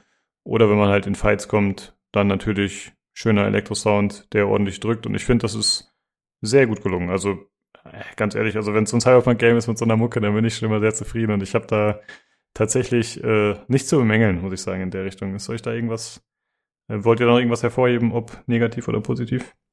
Nö, eher so positiv unterstreichen. Also sprich, die Musik, die ballert schon ganz gut, also auch gerade in den Bossfights oder in den Verteidigungsszenen. Extreme caution. Wuyan siege mech detected.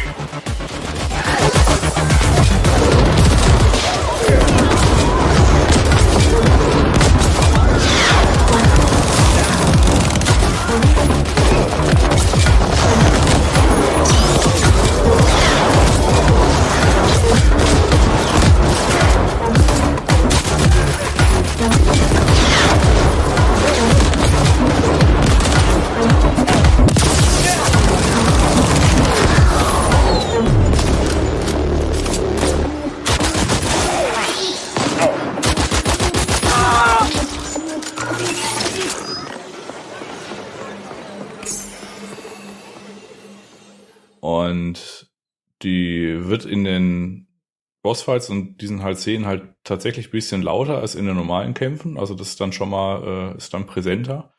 Und was auch noch total geil ist, sind die Waffensounds.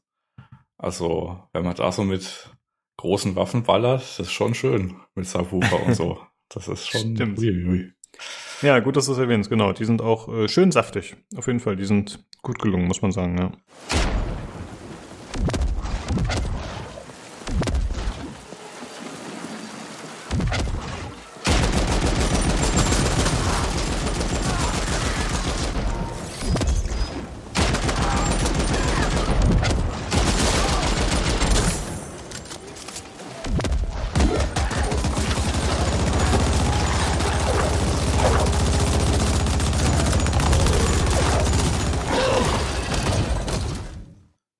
Also das ist auch eine eine soundtechnische Progression, die man äh, die man da hat. Also man fängt ja an mit so kleinen Waffen und dann werden die Waffen immer größer. Es gibt auch eine gesonderte Kategorie mit übertriebenen Waffen. Also das wird alles ganz schön. Ja. Ja, ich hatte bisher für mich so das mit dem besten Sound ist die Shotgun tatsächlich, die standardmäßige, was mir am positivsten aufgefallen ist. Aber da wird ja noch einiges kommen. Ich habe vorhin kurz mit euch gespielt und ich war äh, ein bisschen neidisch, äh, was man da so gesehen hat in den Kämpfen. Und äh, ja, also generell die Kämpfe, muss ich sagen, sind äh, spaßig. Also wie gesagt, ein typischer Twin-Stick-Shooter. Äh, das Ganze ist einfach wuchtig inszeniert, äh, ziemlich brutal tatsächlich, ne? Also auch mit zerfetzenden Körpern irgendwie, Umgebung wird zerstört. Äh, da laufen viele Zivilisten rum. Also ich finde, das ist tatsächlich interessant gemacht, dass halt die, also man, sp- ich hatte erst so ver- verstanden, okay, die Stadt ist die Hub-Welt. Und dann gehe ich halt von der Stadt aus in die Mission. Weil anfangs im Tutorial ist man ja in so einem Untergrund-Ding, keine Ahnung, Kanalisation. Aber tatsächlich ist es ja so, dass dann die Missionen einfach und die Kämpfe in der Stadt stattfinden. Also halt in den Außenbezirken, irgendwelche Slum-Gegenden und so. Und das heißt, da sind größtenteils, zumindest soweit ich aktuell bin, während der Kämpfe auch immer Zivilisten unterwegs. Und das heißt, dass man dann häufig, äh, keine Ahnung, stürmt halt irgendwer auf einen zu und man kämpft halt gegen mehrere Gegner. Dann ballert man halt einfach drauf und dann stellt man fest, oh, ich habe hier gerade einen Zivilisten umgeballert. Das hat jetzt keine Konsequenz in dem Sinne äh, im Spiel selbst. Aber äh, ja, mir tat es mir ein bisschen leid, weil ich das nicht wollte. So war ungeplant tatsächlich. Äh, Jan, du meintest, ihr habt äh, ziemlich viele Zivilisten umgeballert und dann gibt es doch irgendwann äh, zumindest eine Ansage oder was? äh, naja, also ja, Hammer. Ähm, ja, wie soll ich es ausdrücken? Also am Anfang hatte ich ähnliche moralische Bedenken wie du. Aber ähm, ich hatte ja Philipp unterwegs und äh, mittlerweile bin ich in der Welt von Philipp angekommen und das war immer so, ich bin immer so so lang gelaufen und ich habe so im, weiß nicht, so in zwei Bildschirme entfernt habe ich Schüsse gehört und da wusste ich immer nie, ob er jetzt quasi Gegner gefunden hat oder einen belebten Markt vielleicht oder so. Oh Gott, das war auch dann wurscht. Und äh, die haben dann ab und zu so Texttafeln, die Gegner, die auf einen zurennen. Also ganz am Anfang zum Beispiel im Tutorial, da kommen so so Bestiengestalten und die reden aus irgendwelchen Gründen Schwedisch. Also wir wissen ja jetzt aus welchen Gründen, ne? Nämlich die Entwickler kommen daher und die schreien dann sowas wie Göteborg oder Berg oder irgendwie sowas. Immer viel Ö auf jeden Fall. Und die Zivilisten, die versuchen dann teilweise zu argumentieren mit, ah, ich habe doch Nachwuchs und so weiter, aber das ist, also die haben nicht viel Zeit. Und ich, also sagen wir es mal so, die später im Spiel kommenden zielsuchenden Waffen schlagen auch auf Zivilisten an. Also ich okay. nehme das als moralische Legitimation. Also, Legitimation, dass ich das machen kann. Aber das kann man halt auch nicht vermeiden. Also, ähm, weil in so einem belebten Markt, jetzt original, oder später der Flughafen, nehmen wir mal das, da sind wirklich, weiß nicht, zweihundert Leute auf einem Platz. Und da sind halt dann Gegner dabei. Und dann ballert man halt einfach. Und dann fliegt halt irgendwie Arm hier, Bein da. Also es ist ein super brutales Spiel. Und die zerplatzen richtig. Da gibt es später noch so Fertigkeiten, wo man die in einer Stase hoch äh, nehmen kann, dann muss man die, Scha- die, äh, die in der Stase dann beschießen und dann platzen die nochmal spektakulärer, wenn man ein höheres Level hat als die, dann zerplatzen die wirklich und so weiter. Und ähm, ja, also also die Antwort ist ja, wir haben auch Zivilisten umgebracht, das, man muss ja auch was zu tun auf dem, auf dem Weg von Questpunkt A nach Questpunkt B. Und äh, damit muss man sich halt irgendwie abfinden. Das ist halt irgendwie in dem Spiel so. Das Sicherheitskonzept der Stadt ist vielleicht nicht komplett ganz durchdacht, dass man ab und zu Waffen haben darf und, und ab und zu nicht. Ja, das ist sowieso seltsam, ne? Ähm, da ist die ganze, diese Cyber- oder wie heißt dieses Corp, Corp Security? Ich weiß gar nicht. Aber zwischendurch stehen ja so Wachposten auch rum, die offensichtlich zu einer Ordnungsmacht da gehören. Es wird auch ganz am Anfang auch gesagt, ja, die haben ja eigentlich keinen Boss mehr und ihre Bezahlung ist auch unsicher. Ähm, die, also bisher traten die bei mir gar nicht in der Erscheinung so richtig. Großartig. Und ähm, die ganze, die Logik der Stadt ist da wie auch kaputt, ne? Du schießt manchmal rum, manchmal stehen Zivilisten unberührt ziemlich in der Nähe einfach rum und machen gar nichts, manchmal rennen sie panisch davon. Das ist eh nicht alles so, ja, kongruent, ja. Ne? Und wenn dann halt irgendein, irgendein äh, Zivilist mal ins Sperrfeuer gerät, ja mein Gott, ne, was treiben die sich auch da draußen rum, ne? Das ist dann halt genau, so. Genau, die hätten in die Sicherheitszone gehen können, wo ich keine Waffen nutzen darf, zum Beispiel. äh, Wahrscheinlich waren die auch nur gerade unterwegs, wollten jemanden umbringen. Ich sagte das. Das sind alles nur verkappte andere Gangs. Also um auf die Frage, ich komme gleich noch auf deine Frage, Lukas. Also ähm, ich fand, also die, den Diskurs, also den Diskussionspunkt, den hatten wir halt auch, aber ähm, so rückblickend betrachtet mit den paar Stunden Spielzeit, die ich jetzt hatte, fand ich das jetzt irgendwie auch okay, wie es jetzt gelöst wird. Also mit diesem Loch in der Logik, in Anführungszeichen.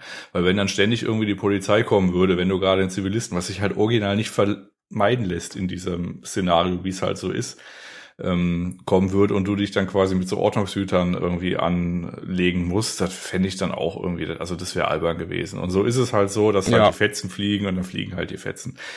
Ähm, ja, das würde auch, würde auch zu stören, ich würde den Spielfluss zu stark unterbrechen. Oder oder hättest du laufende Trouble, weil laufend irgendwelche Typen in Blau mit Lichtern hinterher wären oder was nicht gesehen. Das macht da, glaube ich, keinen Sinn, würde keinen Spaß machen, glaube ich. Also im späteren Spielverlauf, das ist das, was Lukas noch fragte, da gibt's dann tatsächlich so ein äh, so ein N P C in der Hauptquest, die dann per Funk quasi zugeschaltet ist und die beschwert sich dann ab und an, sodass äh, weiß nicht, also im, im Deutschen kommen dann irgendwie, also ihr lüsternes, also ihre lüsterne Morde, die zeugen jetzt nicht von Professionalität und so weiter und dann gibt's halt immer so ein paar Sprachlines irgendwie so, also wir versuchen das hier schon, was sie hier machen, aus dem Internet zu halten, aber das wird auch langsam teuer, versuchen sie diese Kollateralschäden bitte und so weiter, ist dann, naja.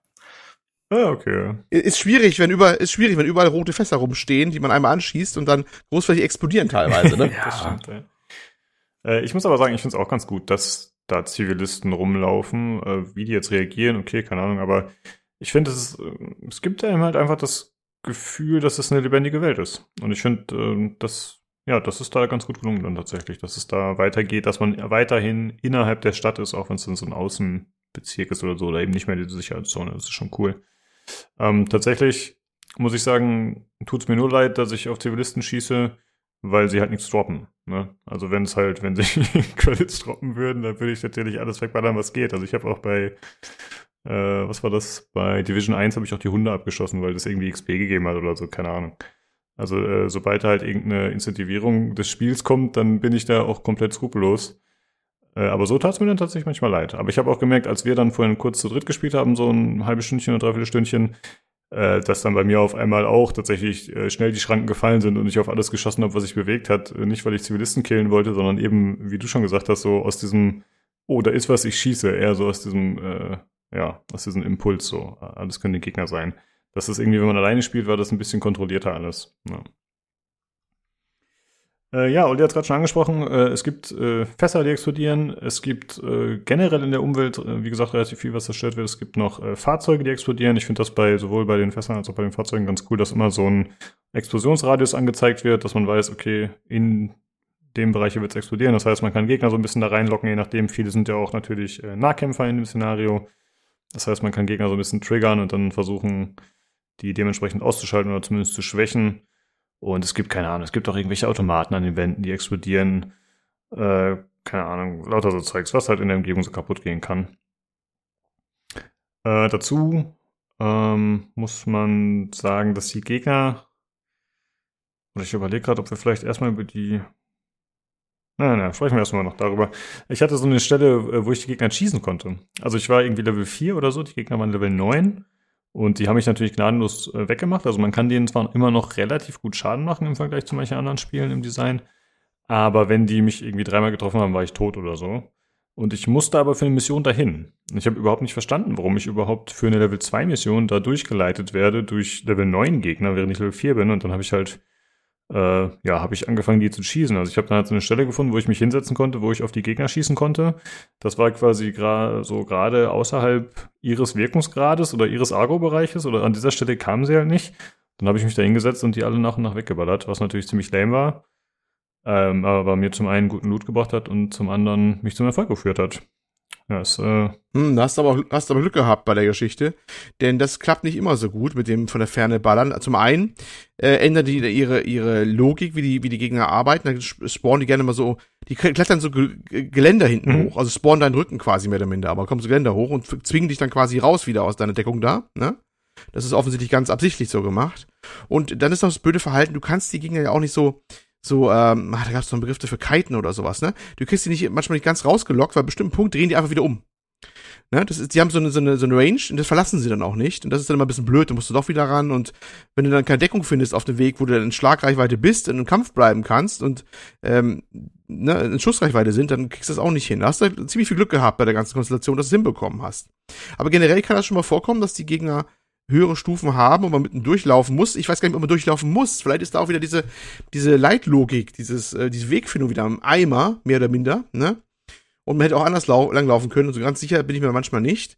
Was ich definitiv hatte, dass man an, an Gebäude vorbeiläuft, wenn man da einen Hals reinstreckt, das sind dann plötzlich Level zwanzig Gegner, wo man selbst noch nicht mal zehn ist.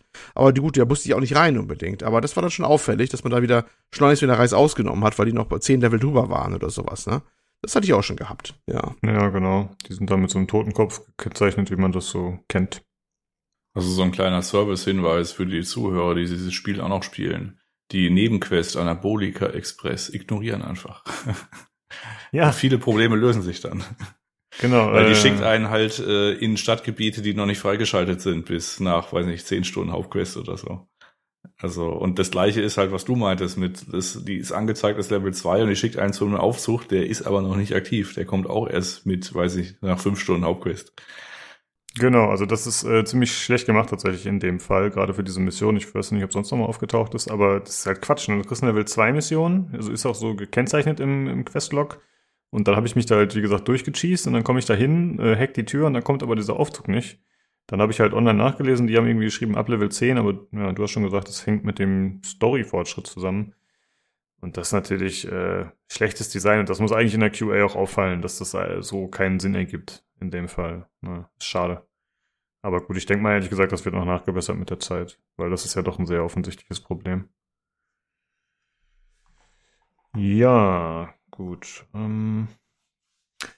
Ja, ansonsten, äh, Olli hat gerade schon angesprochen, die Gegner äh, krabbeln ganz gerne mal äh, irgendwelche Geländer hoch und sie respawnen noch relativ schnell, habe ich festgestellt. Und auch wenn man selbst mal stirbt und dann äh, wieder an einer Stelle einsteigt, wo der Autosave letztes Mal ge- gegriffen hat, dann stehen die Gegner auf einmal auch hinter einem. Also die werden dann auch wieder reingespawnt, obwohl du sie vorher eigentlich besiegt hattest vor dem Save. Äh, das heißt, da kann man, auch wenn man Pech hat, mal in eine etwas blöde Situation geraten, aber bisher ging es bei mir. Äh, ansonsten, so von der K I oder von dem Verhalten, würde ich sagen, sind die Gegner, zumindest die, die ich bisher gesehen habe, äh, hauptsächlich Humanoide-Gegner, sind jetzt kein großes Problem. Also es gibt halt, äh, wie gesagt, einen recht großen Anteil an Nahkämpfern. Die kommen natürlich stumpf auf einen zugerannt und äh, wollen immer auf die Ume hauen. Äh, die kann man halt ganz gut kiten. Dann äh, gibt's halt äh, Fernkampfgegner, die kommen auch teilweise auf einen zugerannt, teilweise hocken sich in Deckung. Man selbst kann sich auch in, äh, hinter einer Deckung kauern. Also man hat so ein Ja, Deckungssystem oder beziehungsweise man kann sich ducken, dann ist man automatisch in Deckung, wenn man da was vor sich hat. Und was ich ganz cool finde, man kann dann äh, mit der rechten Maustaste hat man die Möglichkeit, höher zu zielen. Also normalerweise bist du ja beim Twin-Stick-Shooter immer auf einer Ebene, aber du kannst dann halt äh, die Waffe so über die Deckung drüber heben und dann kannst du aus der Deckung heraus, aus der Sicherheit feuern. Das finde ich ganz cool eigentlich. Und das ist auch ziemlich effektiv. Also es ist nicht so wie bei anderen Spielen, dass man dann so blindes Feuer macht und nicht so richtig zielt oder trifft, sondern man kann halt sehr präzise immer noch schießen. Und äh, das macht es äh, stellenweise ein bisschen einfach, aber es ist eine coole Mechanik, wie ich finde. Ähm, ich finde das Spiel bisher zu einfach. Äh, Jan, du meintest, später wird es äh, doch schwieriger alleine?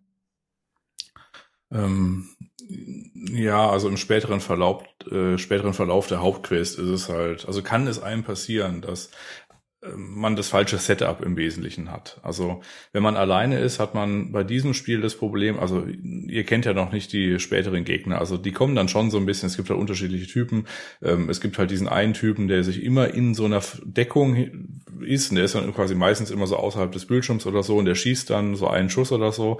Dann gibt's, äh, weiß nicht, später un- unsichtbare Schwertkämpfer, die quasi sich anschleichen, irgendwelche Schildträger, Leute, die sich einfach hinter dir äh, mit dem Jetpack äh, quasi positionieren und so weiter und so fort. Also die treiben dich dann schon ganz gut also aus deiner Deckung raus. Also in Division zwei kann man äh, stationärer agieren, sagen wir es mal so. Und mhm. dann hast du in Anführungszeichen das Problem, dass in bei so Bossfights und diesen Verteidigungssequenzen äh, da Wellen von Gegnern kommen, die auch noch zufallsgeneriert sind. Also du kannst Glück haben und kannst aber auch Pech haben, äh, was für Gegner dann kommen. Und äh, wenn du dann alleine bist und du hast keine äh, Augmentation, die irgendwie so einen Zusatzroboter machen oder irgendwie schnellen Burst Damage oder irgendwie ein Geschütz, was du dir hinstellen kannst, was halt auch irgendwie die äh, Aufmerksamkeit von dir weglenkt, äh, dann knüppeln die dich halt einfach nieder. Also die schießen halt ein paar Mal und dann musst du es halt nochmal machen, hast es, bist du halt gescheitert. Und das ist halt eher so das Ding. Das kann man, wenn man zu zweit spielt, fällt einem das nicht so auf. Aber wenn man dann das Gleiche dann nochmal äh, einen Tag später alleine spielt, dann denkt man sich so, hui. Also das äh, kommt dann noch verhältnismäßig äh, abrupt, dann diese Wand. Wenn man dann wieder diese... Ähm, also man hat ja auch einen Skillbaum und dann kommen wir ja später zu, also wenn man dann quasi die das richtige Toolset hat nach einer Zeit, dann ist zum Beispiel sowas wie Deckung gehen auch wieder eher so eine grobe Empfehlung, dann ist es halt auch gerade auch egal, weil man halt einfach den Bildschirm explodieren lässt. Aber es gibt so einen kurzen Moment, wo man tatsächlich mehr oder weniger noch nicht das Toolset hat und dann halt einfach niedergeschossen wird. Okay, verstehe. Äh, ja, wenn du sagst, das ist äh, schwieriger als bei The Division, dann, dann, ja, dann graut es mir ein bisschen davor, weil alleine fand ich The Division zwei zum Beispiel schwierig, wenn die Gegner einem in den Rücken fallen und so, dann kann ich mir das schon vorstellen, dass das noch ein bisschen fieser wird. Man kann ja auch, soweit ich weiß, den Schwierigkeitsgrad nicht ändern. Ich habe gehört, in der Steam-Version geht's, in der Microsoft Store-Variante nicht. Warum auch immer, weil Microsoft Store. Aber später dazu mehr. Ja, m- hm? Ja, da können wir mal. Ich, wobei ich glaube, dass das nicht mal was direkt mit dem Store zu tun hat, diese Geschichte. Aber können wir später drüber sprechen. Ja, okay. Und was ich tatsächlich noch ganz cool gefunden hätte in den Kämpfen, und das hat ein bisschen damit zu tun, dass ich ja Synthetik gerne gespielt habe. Ich hätte Headshots nice gefunden. Also zumindest mit Maus und Tastatur kann man ja Gegner frei anvisieren. Das heißt, man hätte das theoretisch einbauen können, aber mit Controller ist natürlich schwierig. Und Tactical Reload hätte ich sehr, sehr gut gefunden. Also quasi, wie man es aus Gears of War kennt, ja. Wenn man äh, nachlädt, dann kommt ja so ein, so ein Ladebalken, oder so ein Kreis eher gesagt.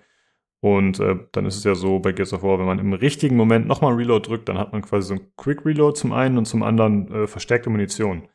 Und ich finde, das ist immer eine coole Mechanik, weil das eigentlich es, es erfordert ein bisschen mehr Aufmerksamkeit in den Kämpfen. Äh, es ist was, was einen so ein bisschen äh, beschäftigt hält und so ein bisschen mehr Raffinesse sozusagen erfordert, auch wenn das natürlich später auch eher so in Muscle Memory übergeht. Aber ich finde, das ist immer eine simple und coole Mechanik. Und die einen halt dafür belohnt, dass man das hinbekommt, aber sie bestraft einen nicht, wenn man es nicht macht. So. Das finde ich eigentlich immer ziemlich cool. Hätte meiner Meinung nach gut in das Spiel reingepasst. Ja, das beißt sich dann spätestens, wenn du halt ein bisschen weiter bist mit dem Skilltree an sich, weil du äh, skillst dann irgendwann irgendwie alle Werte, weil die alle irgendwie wichtig sind. Und du lädst dann so schnell nach, dass es gerade auch egal ist. Also das ist irgendwie null Komma zwei Sekunden oder so, je nach Waffe. Ah, okay. Also dann ist da ist nichts mit Active, bla bla. Ich bin mir verhältnismäßig sicher, dass es sowas wie Headshots gibt, wenn du quasi hoch anlegst auf Homonoide, also auf Menschen ähm, oder halt irgendwie so Aliens, die halt auch so groß sind wie Menschen oder ein bisschen größer, dass man da ein bisschen mehr Schaden macht mit dem Trade-off, wenn du das machst. Es gibt nämlich auch Gegner, das sind so kleine Zwerge, äh, da schießt du halt dann drüber. Das heißt, du musst dann die Waffe wieder runternehmen und so weiter. Ne? Also das ist dann der Trade-off. Aber ich bin mir ziemlich sicher, dass du da ein bisschen mehr Schaden machst, wenn du die Waffe hochhältst. Ah, okay. Dann es gibt ja auch Crits, ne? Also gelbe Treffer, die dann angezeigt werden. Aber okay, das wäre natürlich cool.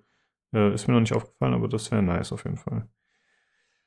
Okay, das wäre so bei mir grundsätzlich zu den Kämpfen. Ich würde jetzt noch, äh, wenn ihr nichts mehr habt, würde ich sagen, gehen wir noch auf die ganzen Ausrüstungsgegenstände und so, so ein bisschen ein.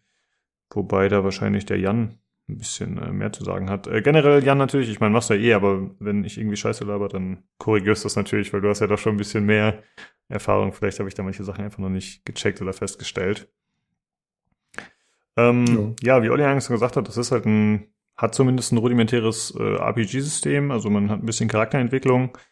Das heißt, äh, man kann Skillpunkte vergeben. Das hat ehrlich gesagt bei mir ziemlich lange ge- gedauert, bis ich das gecheckt habe. Also ich habe äh, irgendwie dreizehn Skillpunkte angehäuft gehabt und habe es irgendwie komplett vergessen gehabt, dass es das noch gibt. Weil das Spiel äh, bindet einem das jetzt nicht unbedingt auf die Nase. Ne? Es gibt anfangs, glaube ich, so ein Tutorial, äh, wo das mal kurz erwähnt wird und ja, danach, also es wird einem jetzt nicht aufgezwungen. So, ne? Du sammelst die Punkte halt an und dann musst du halt selbst schauen, wenn, wenn du sie nicht vergibst, ist es halt auch nicht so dramatisch. Aber du hast sie halt und man vergibt die halt in so verschiedenen Kategorien. Äh, was gibt's denn da? Keine Ahnung. H P, äh, mehr Crit-Chance, äh, schnelleres Nachladen, glaube ich, äh, schnellere, äh, schnellere Evasion. Also ich glaube, die Ausweichrolle ist dann schneller wieder ready. Man kann die Ausrüstung öfter benutzen und lädt sich schneller wieder auf. Solche Geschichten halt. Da gibt's äh, so unterschiedliche Sachen. Äh, dazu gibt's ja ein Loot-System. Ähm, das ganze Loot wird geteilt, wenn man im Koop spielt. Ich hatte, als Jan und ich anfangs gespielt haben, habe ich schon einmal richtig abgerantet, weil ich mich darüber ausgekotzt habe, dass äh, einer immer den ganzen Loot bekommt und quasi dem anderen das wegnehmen muss. Äh, aber tatsächlich ist es so, wie es in modernen Spielen auch sein sollte, dass wenn einer was einsammelt, dann bekommt der andere das auch. Äh, ich glaube, das gilt nur nicht für die Health-Pakete, die man einsammelt, die großen. Ne? Ansonsten wird, glaube ich, alles fair verteilt, soweit ich weiß. Also zumindest mal diese äh, normalen Gegenstände, sowas wie Rüstung, Waffen und so weiter, ja. Genau. Ja, es gibt dann noch so ein bisschen Kleinscheiß, äh, den man immer wieder einsammelt. Also es gibt zum einen so äh, Fiolen, wo ein bisschen H P drin sind, die werden automatisch aktiviert. Es gibt so Sachen, die die Skills ein bisschen schneller wieder aufladen, die droppen halt die Gegner ab und zu. Äh, ansonsten gibt's halt noch so große Health-Pakete und die muss man tatsächlich, wenn die auf dem Boden liegen, aktivieren. Und die bekommt auch nur einer, also die ganzen Sachen bekommt immer nur einer und ich vermute, es geht halt darum, okay, wenn der eine gerade low ist, dann kann er sagen, ey, lass mir das mal liegen, das Health-Paket, das große, dann nehme ich das jetzt. Dass man sich da ein bisschen koordinieren kann und muss, wahrscheinlich. Ähm, ja, der Loot, das ist jetzt äh, nicht so wie so ein Diablo oder so. Es wurde zwar öfter mal als Cyberpunk-Diablo irgendwie äh, beschrieben, aber es ist jetzt nicht so, dass die Waffen irgendwelche äh, Affixes haben, dass sie da irgendwelche Äh, keine Ahnung, irgendwelche speziellen Fähigkeiten haben oder so. Es sind halt schon immer so die, die Basic-Waffen. Also es gibt halt, pff, keine Ahnung, ne, Jan hat schon mal größer angesprochen. Es gibt halt auch so Standard-Scheiß wie irgendwelche Revolver, Shotguns, äh, S M Gs, äh, keine Ahnung, Rifles. Äh, was hast du noch so äh, an Waffen gefunden, Jan? Äh, so sch- gibt's da noch irgendwas Erwähnenswertes? Ähm, ja, möchte ich gar nicht so viel darüber äh, Worte verlieren, weil das eigentlich Teil des Spaßes ist, das irgendwie auszuprobieren. Also jeden, der das Spiel eigentlich durchspielt, würde ich dazu äh, raten, quasi ab und zu A beim Ripper Dog und B beim Waffenhändler vorbeizugucken, weil wenn man, ähm, also man kann, also die Waffen findet man auch irgendwo im Level, ähm, kann man aber auch dran vorbeilaufen und äh, mit zunehmendem Level schaltet man da neue Kaufoptionen frei. Und äh, immer wenn man so das Gefühl hat, ah, hier mein äh, Maschinengewehr, das macht jetzt nicht mehr so richtig viel Schaden auf der ballistischen Primärseite. Äh, und dann guckt man halt bei dem Waffenhändler nach und findet dann irgendwie eins, was dann irgendwie, weiß nicht, äh, eine Pulssalve hat, aber irgendwie doppelten Schaden macht, dann nimmt man sich das und äh, pumpt halt da noch so ein paar Upgrade-Punkte äh, Punkte rein. Und äh, freut sich dann über die neue Waffe. Und wie gesagt, es gibt halt diese Kategorie übertriebene Waffe, oder vielleicht eins kann ich ja mal sagen, äh, es gibt so einen Mac und der lässt dann halt so seine äh, seinen Raketenwerfer fallen. Und der Raketenwerfer, der ist halt im Wesentlichen so eine Art ähm, Gatling-Gun mit Raketen, die halt so langsam anfängt. Und äh, also das ist ein, also das ist ein super Tool, um sich selber auch äh, umzubringen. Also da muss man dann quasi schon gucken, dass quasi davor einem nicht so direkt was ist und vielleicht auch nicht so der Co-Partner und der Raum sollte möglichst leer sein oder zumindest mal nur voll mit Feinden. Also da muss man sich schon diverse Gedanken machen, wenn man diese Kategorie übertriebene Waffen anwählt. Okay, interessant, weil ich hatte bisher immer den Eindruck, dass man sich selbst gar keinen Schaden zufügen kann. Zumindest mit Granaten und so, dachte ich immer, äh, kommt man gut oh, davon doch, auf. Man kann sich äh, wunderbar umbringen. Also für den Co-Partner ist es so, äh, das kitzelt so ein bisschen, also es macht Schaden. Schaden, aber nicht so viel, dass man da großartig drauf achten muss. Aber es gibt zum Beispiel als taktische Einsatzfähigkeit ein Geschütz. Und wenn man sich da dummerweise zwischen, also äh, vor sein Geschütz stellt und es schießt gerade auf einen Gegner, äh, das äh, brutzelt einen so in einer halben Sekunde weg, komplett. Oh ja, okay. Also da ist der Schaden nicht irgendwie gekappt oder so. Da muss man schon aufpassen, was man da veranstaltet. Ja, das ist uns ja vorhin passiert und dann war tatsächlich, obwohl wir zu dritt waren und du bist gestorben, dann war tatsächlich auch, äh, direkt waren wir quasi alle weg vom Fenster. Also mussten wir, hätten wir neu laden müssen, ne? Fand ich ja, das war ein anderes Geschütz. Das war nicht das eigene, aber es war so ähnlich. Ähm, da bin ich in ein Hotel reingelaufen und es hat halt im Eingangsbereich so ein Sicherheitsgeschütz, wie es halt immer verbaut wird in Hotels.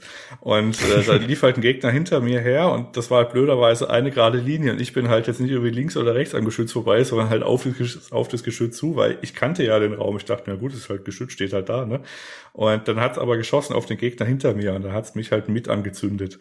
Dann habe ich die Nebenquest noch angenommen, während ich äh, quasi gebrannt habe und äh, ja, dann bin ich halt zusammengebrochen am, an der Theke oder am Tresen. Heroisch, halt, für, für ja, mich in dem Game, ja, danke. Ja. Ja, viel Spaß mit der Nebenquest jetzt. Ja. Was auch immer es für eine war. Ja, ja ich habe äh, bisher tatsächlich nur ballistische Waffen, glaube ich, äh, bekommen. Ich glaube, ich habe noch gar nichts, was jetzt so hyper äh, moderner Scheiß ist oder äh, Future-Zeugs. Ähm, ich habe nur festgestellt, ich kann mit den Revolvern nichts anfangen. Also mit, oder generell mit den Handfeuerwaffen, die äh, Semi-Feuer haben. Ähm, Olli, wie sieht's bei dir aus so mit den, mit den Kämpfen, mit den Waffen? Äh, bist du zufrieden? Gefällt's dir? Irgendwelche Anmerkungen? Warte mal eins, bevor der Olli gerade äh, losgeht. Diese Handfeuerwaffen, mhm. die haben den Trick übrigens, äh, da darf man nicht gedrückt halten, da muss man tappen. Dann schießen die schneller. Dann ah, machen okay. die auch äh, fantastisch mhm. viel Schaden.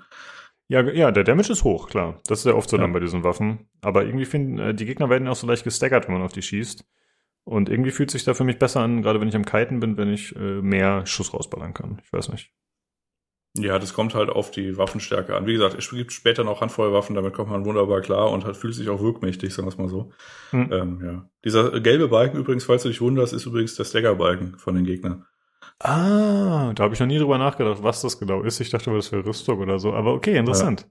Ja. Also wenn man den komplett... Äh, ja? Ja, soll ich da noch eine äh, Kenntnis geben? Nach zehn Stunden fiel mir auf, es gibt ja so Dashes und die Aufladung der, Desse, äh, der Dashes ist das Dreieck in dem, in dem Richtungskreis um die Spielfigur. Okay, what the hell? Alles klar, werde ich mal drauf achten. Wird das jemals alles Nein. erklärt?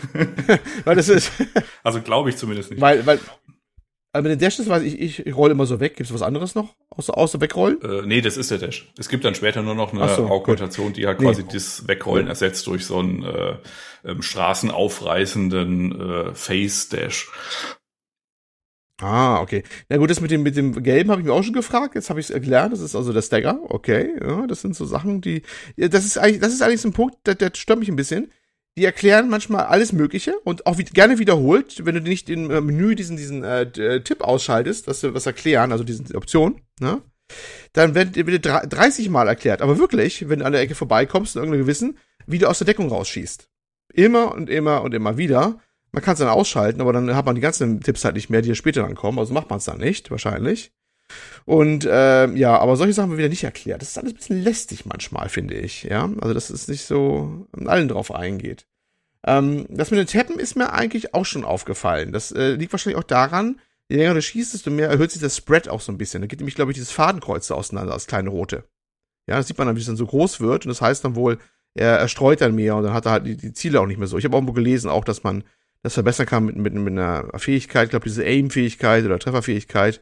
Die hält es dann länger zusammen oder so. Und das, dieses Tappen ist dann äh, eine ziemlich mächtige Geschichte. Vor allem bei diesen Sturmgewehr-ähnlichen Assault-Dingern da. Dieser, ich weiß gar nicht, wie sie hieß, Dash, Dash da, oder wie sie hieß? Nee, oder, keine Ahnung, was mit äh, D. Dread, das ist das erste Assault-Rifle. Genau. Genau, genau, genau. Ja, und das sind so auch die, die Standardwaffen. Bisher habe ich nicht so viel fantasievolle Waffen. Ich habe bisher einfach nur so ein, diese Assault-Rifle, dann eine Maschinenpistole, dann eine Schrotflinte und das war's dann mit den Granaten. Und natürlich auch mit Station, mein Hydraulikarm noch, den guten alten. Hm. Der übrigens äh, ziemlich geil ist. Das ist eine erste Akkumulation, die du kriegst, aber die haut auch ganz schön ordentlich rein. Die muss man auch fleißig nutzen. Die kann wunderbar geeignet sein, auch um überstarke Gegner aus der Nähe einmal mit einem Schlag fast one zu hitten. Sehr, sehr zu empfehlen übrigens. Ja, und vor allem auch schön wuchtig wieder, ne? Also es ist halt so ein, äh, keine Ahnung, so ein gewisser Wirkungsbereich vor einem, so zwei, drei Meter. wo halt äh, so ein Flammenstoß halt von diesem hydraulischen Schlag kommt oder so in der Richtung. Also Gegner, die ein bisschen losen, verbrennen dann auch direkt oder so. Keine Ahnung, das macht schon sehr viel Schaden auf jeden Fall, gerade anfangs. Und äh, das, ja, hinterlässt Eindruck, sag ich mal. Das ist ziemlich cool auf jeden Fall. Ähm, ansonsten, äh, ja, man hat halt, wie du sagst, diese Augmentation. Da gibt es anscheinend auch noch diverse verschiedene Sachen, durch die man das später ersetzen kann. Man kann da auch bei diesem Ripper-Dock schon so ein paar Sachen sehen, die man theoretisch holen kann. Aber für mich war das entweder zu teuer oder uninteressant bisher. Deswegen habe ich da noch nicht groß upgegradet. Und ich habe auch noch nicht so viele Slots freigeschaltet. Ich vermute mal, das kommt dann auch durch den Verlauf der Hauptstory. Also, ich habe jetzt... Ja, ja, Slots hast du immer gleich. Das ist levelabhängig, soweit ich weiß. Also, mhm. ähm, das, was du kaufen kannst, ist quasi levelabhängig. Also du kannst es auch finden dann und dann kannst du es dir halt einbauen. Also Slots hast du ja quasi immer äh, zwei so äh, Zusatzperks, irgendwie, wo du irgendwie mehr Leben und irgendwie so diesen komischen äh, Sprint irgendwie machen kannst und zwei so, wo du deine aktiven Fertigkeiten und dieser äh, Hydraulik-Heap oder wie auch immer der heißt, ist halt einer davon. Und du kannst es dann quasi auch aussetzen durch äh, absurdes Arsenal an äh, Waffengewalt. Und ein großer Spaß im Coop ist dann quasi, dass man so in die Stadt geht ab und zu und dann geht jeder zu seinem Ripper-Dock und dann spricht man sich so grob ab, ja, ich finde das irgendwie gut und das irgendwie gut, ne? Und dann geht man so aufs Gefecht und dann freut man sich schon, dass man den anderen dann überraschen kann mit dem quasi so dem, was man da so erworben hat. Ja. Ja. Ähm, ja, wie ist das denn? Also ich meine, wir haben vorhin kurz gespielt, aber da habe ich es noch nicht so ganz so wahrgenommen, weil es, wie gesagt, nicht so lang war. Aber wenn man das jetzt zu zweit spielt und gerade ihr, wenn ihr dann da schon irgendwelche Überfähigkeiten hattet, wie sieht's da aus mit der Übersicht und auch mit der Performance? Weil da kommt ja dann doch einiges auf dem Bildschirm zusammen, ne? Äh, Performance ist egal, das läuft. Mhm. Also das Spiel ist an sich, ähm, also die haben wohl irgendwie Probleme mit dem DirectX zwölf Mode, dann haben dann irgendwie auch den Testern dann geschrieben, ja, nutzt den mal nicht. ähm, bei mir ist es, verhält sich im Wesentlichen gleich, DirectX elf und zwölf. Aber am Anfang des Spiels, also in den ersten, ich sag mal, zwei Stunden oder so, hat's noch irgendwas im Hintergrund, glaube ich, gemacht. Vielleicht haben die irgendwie, so weiß nicht, das Shader kompilieren auf einem Kern ausgelagert oder so. Ich weiß es nicht. Auf jeden Fall, äh, das ist was, was ich nur original in den ersten zwei Stunden von einem Spiel hatte und seitdem läuft's eigentlich. Das ist irgendwie ein bisschen seltsam. Aber da habe ich mich ja auch quasi dann drüber beschwert. Hier, hier, es hängt so ab und zu. Bei jedem Explosion hängt so eine Sekunde oder so. Und das gibt sich aber im Verlaufe der Zeit absurderweise. Ja. Aber Stimmt. läuft auch trotz Spektakel auf dem Bildschirm eigentlich dann, mag sein, dass es halt mal irgendwie zwanzig Frames runtergeht, aber das merkt man dann nicht. Das, das passt schon. Ja, ähm, ja, das mit dem Ruckeln gerade anfangs, äh, das war schon extrem, das stimmt. Äh, ich habe es ehrlich gesagt gar nicht mehr so im Blick gehabt, aber du hast auf jeden Fall recht, dass es äh, deutlich weniger geworden ist, beziehungsweise jetzt vielleicht gar nicht mehr auftaucht. Ähm, ja, das ging mir auch so. Das wurde irgendwann besser. Obwohl so leicht ist, also so richtig smooth ist bei mir immer noch nicht, finde ich, die Bewegung. Ich habe dann schon diese diese Auflösungsskalierung auf achtzig runtergedreht. Ich glaube, das heißt dann, er wird dann hochskalieren, denke ich mal. Wenn ich diese unkommentierte Einstellung da bei den Grafiken richtig äh, interpretiere. Ähm, das ist jetzt brauchbar, aber so richtig begeistert bin ich immer noch nicht von der Flüssigkeit. Hm, ja. Ähm, ist übrigens auch weniger ein Grafikkartenproblem als vielmehr ein Prozessorproblem. Also gerade wenn man in der Stadt ist, äh, dann lümmelt die Grafikkarte, also wenn man jetzt nicht gerade auf vier K oder so spielt, also zumindest mal, also ich spiele auf Full H D, weil mein Fernseher, der hat keinen H D M I zwei Punkt eins, sondern nur zwei Punkt null, deswegen muss ich auf Full H D machen, um hundertzwanzig Hertz zu haben, also hundertzwanzig Frames. Und in der Stadt geht es dann halt äh, dann nicht lockt irgendwie auf diesen Wert, äh, sondern es geht deutlich runter und es liegt halt einfach daran, dass irgendwie mein Vierkern, äh, mein Vierkern Skylake-Prozessor da einfach nicht herkommt. Der ist irgendwie auf achtzig Prozent C P U-Auslastung und äh, und ächzt darum. Also das ist äh, das Spiel ist da durchaus demanding. Ja, okay. Oder mit anderen Worten, das ist, äh, wenn man die Grafik-Settings runterstellt, äh, hat man keinen Effekt, genau aus dem Grund, weil es halt einfach an der C P U hängt und nicht an der Grafikkarte. Ich hatte meine Anzeige gerne hundert Prozent Prozessorlast. Das ist immerhin schon eine R T X zwanzig sechzig. Hm. Und die war, war immer schön gut ausgelastet. Also das äh, kann ich von meiner Warte nicht so ganz unterschreiben. Ich habe dann die Settings ein bisschen runtergedreht halt, ne, und irgendwann auch diese Auflösungsgeschichte gemacht. Dann ging's, aber mir fiel schon auf, dass die Die Grafikkarte war schon ordentlich am Brüllen und laut äh, Diagramm auch ordentlich ausgelastet. Aber jetzt hast ja, du halt das kommt halt auf, auf die Auflösung an. Ja. Ah, okay. Hm. Ich sage ja nur, dass es halt durchaus auch C P U-lastig ist. Also wenn man irgendwie so diesen Effekt dann nicht äh, sieht, den man da quasi haben äh, vermutet bei dem Settings runterdrehen, dann liegt es halt daran. Also bis zum gewissen Punkt. Aber okay. Ähm, habt ihr noch irgendwas, keine Ahnung, zum Leveln, Loot-System, blablabla, habt ihr da noch irgendwas zu ergänzen oder sollen wir noch äh, zum Ende kommen quasi? Oder habt ihr generell noch was, was ihr erwähnen wollt? Nö, eigentlich nicht. Aber wir warten noch auf deinen Rant. Ja, ich habe äh, vorher noch äh, zwei, drei kleine Punkte. Vielleicht haben wir es auch schon angesprochen. Ich gucke gerade mal. Oh, nee, haben wir alles schon abgehakt. Kritikpunkte, okay. Gut. Äh, vielleicht nochmal einmal als Hinweis. Ich glaube, Jan, du hattest das eingangs schon gesagt, aber ich weiß nicht, ob du es wirklich genau erklärt hast. Äh, wenn man gemeinsam im Koop startet äh, und wenn man dann beim anderen das Spiel joint, dann ist es irgendwie so, glaube ich, solange man nicht schon in dieser Stadt ist, in der Megacity, in der Hubwelt da, dann äh, wird irgendwie der Charakter gelöscht oder so. So war es ja bei dir ein, zweimal. Ne? Da sollte man vielleicht ein bisschen vorsichtig sein, wann man schon Leuten joint, wenn man nicht von vornherein mit denen gespielt hat. Äh, ja, ich krieg's jetzt nicht mehr ganz genau, aber ich glaube, dieser Punkt ist diese Stadt, weil ähm, das Problem ist, wenn man, also man kann, ähm, wenn man eingeladen wird, ähm, ja, weiß nicht, Steam wird es wahrscheinlich so ähnlich sein, da wird einem dann, äh, also da wird man gefragt, welchen Slot man nehmen soll. Und wenn man da quasi dann nicht weit genug ist, dann wird er halt einfach überschrieben mit einem neuen Charakter. Ja. Und äh, man kann im Hauptmenü, das ist so ein bisschen äh, ja wieder die sonstigen Gewohnheiten quasi mit äh, Select auf dem Gamepad oder was auch immer das für eine Taste ist, Tab wahrscheinlich oder sowas, ähm, dann seinen Charakter schon mal wählen und mit dem joint man dann. Mehr oder weniger.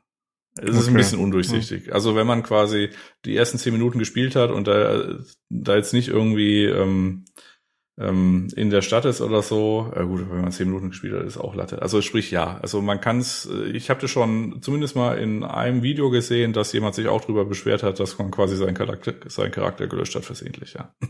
Also ein bisschen ja. drauf beobachtet. Aber später geht's. Genau. Ja, generell sind halt viele so Kleinigkeiten, aber ich würde sagen, da kommen wir gleich im Fazit nochmal zu, vielleicht ein bisschen. Ähm... Ich würde jetzt gerne kurz meinen Xbox-Rant ablassen oder den Microsoft Store. Ähm, ich muss dazu sagen, ich habe den Microsoft Store gestern, glaube ich, das erste Mal vollständig oder erst zum zweiten Mal aktiviert oder so. Also ich war nicht eingeloggt äh, in Windows mit äh, E-Mail und so. Also ich habe das mal ganz gerne unterlassen. Aber ich habe es mir auch bei Steam gekauft, das Spiel tatsächlich äh, für den höheren Preis, weil ich dachte, ey, ich will es eh später nochmal spielen. Ich, ich feiere das Game wahrscheinlich. Ich will es behalten, besitzen. Aber äh, dann habe ich versucht, mit dir gemeinsam, Jan, äh, zu spielen. Ich hatte es bei Steam und du im Game Pass. Und wir haben da so ein bisschen rumgedoktert. Wir waren uns jetzt aber von vornherein nicht sicher, muss man dazu sagen, ob das möglich ist. Ne? Also das war ein bisschen unklar. Und das ist wohl in der Vergangenheit, wenn ich das richtig nachgelesen habe, bei manchen Games geht's, bei anderen nicht. Und wir haben dann versucht, das Ganze zu verknüpfen. Also Xbox, Game Pass äh, und vice versa. Und dann irgendwie... gemeinsam zu starten mit diversen Konstellationen. Du lädst mich ein, ich lade dich ein, ich über Steam, du über Game Pass. Hat alles nicht funktioniert. Das heißt, okay, dann äh, hatte ich mir vorgenommen, gut, dann muss ich halt doch die Game Pass-Variante holen und gönn mir bei Steam den Refund. Und äh, ja, dann ging es erstmal los mit dem Microsoft Store. Den erstmal zu installieren, einloggen, blablabla. Okay, das ging noch ganz okay. Ähm, dann ging's los mit dem Spielen. Wie war das nochmal? Ich konnte... das Game erst nicht starten. Dann gab es irgendeine komische Meldung. Ich habe mir diesen, warte mal, den Screenshot habe ich noch gespeichert. Das war, glaube ich, als du mich einladen wolltest oder umgekehrt. Äh, finde ich den Screenshot noch? Ja, das war irgend so ein X M L-Gedöns mit irgend so einem Link, aber das äh, kam dann auch auf Reddit auf irgendwelchen Forza-Sachen. Äh, das war dann, also bei Forza war, glaube ich, die Lösung, dass man eine Party eröffnet und dann das Spiel startet. Dann ist man automatisch da drin. Und das hat sich aber jetzt insofern erledigt, weil das funktioniert jetzt auch so, das liegt, das lag, glaube ich, an irgendwelchen Sachen, dass du ja nicht ständig in deinem Microsoft-Account warst. Und mhm. äh, viele Probleme kommen dann einfach dadurch her, dass man quasi nicht ständig diese integrierten oder nicht integrierten Apps akt- aktuell hat. Und äh, dann fehlt einem irgendwie so ein Teil der Gamebar oder irgendwie die Xbox-App oder was auch immer was alles an Servicen. Und äh, daher kommen dann viele Probleme. Aber ich will nicht sagen, dass es auch komplett, äh, wenn das alles aktuell ist, einfach nicht läuft, weil ich hatte es dann immer, wenn ich nicht joinen konnte und der lief und der hing dann im Join-Bildschirm, dann habe ich halt einfach mit dem P C neu gestartet und dann gejoint und dann ging's. Ich hinterfrage dann Sachen auch einfach nicht. Ich, ich denke mir dann so, ja Gott.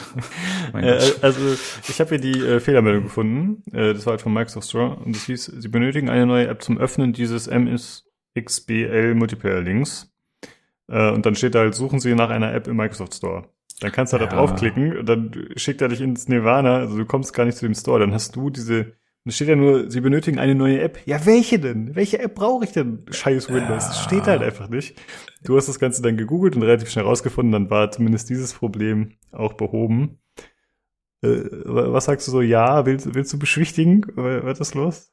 Was, nee, ich überlege gerade, war das noch, als du mit der Steam-Version oder war das schon mit der Xbox-Version? Das weiß ich gerade nicht mehr. Da bin ich mir gerade nicht mehr ganz sicher.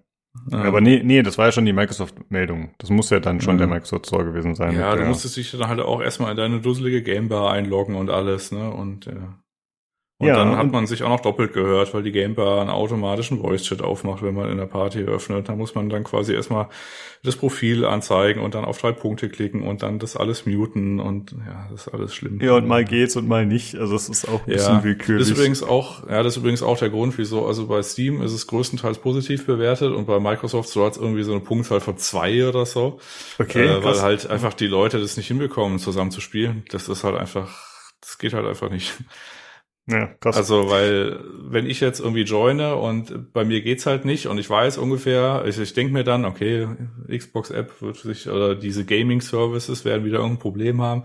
Ich starte einfach, weiß nicht, dreißig Sekunden neu und join dann und dann geht's, ne? Äh, aber das bin halt ich und das ist, wenn die andere Leute nicht wissen, was da kaputt ist oder so, und es geht halt einfach nicht. Also, es ist halt einfach nicht funktional. Das ist halt scheiße. Ja.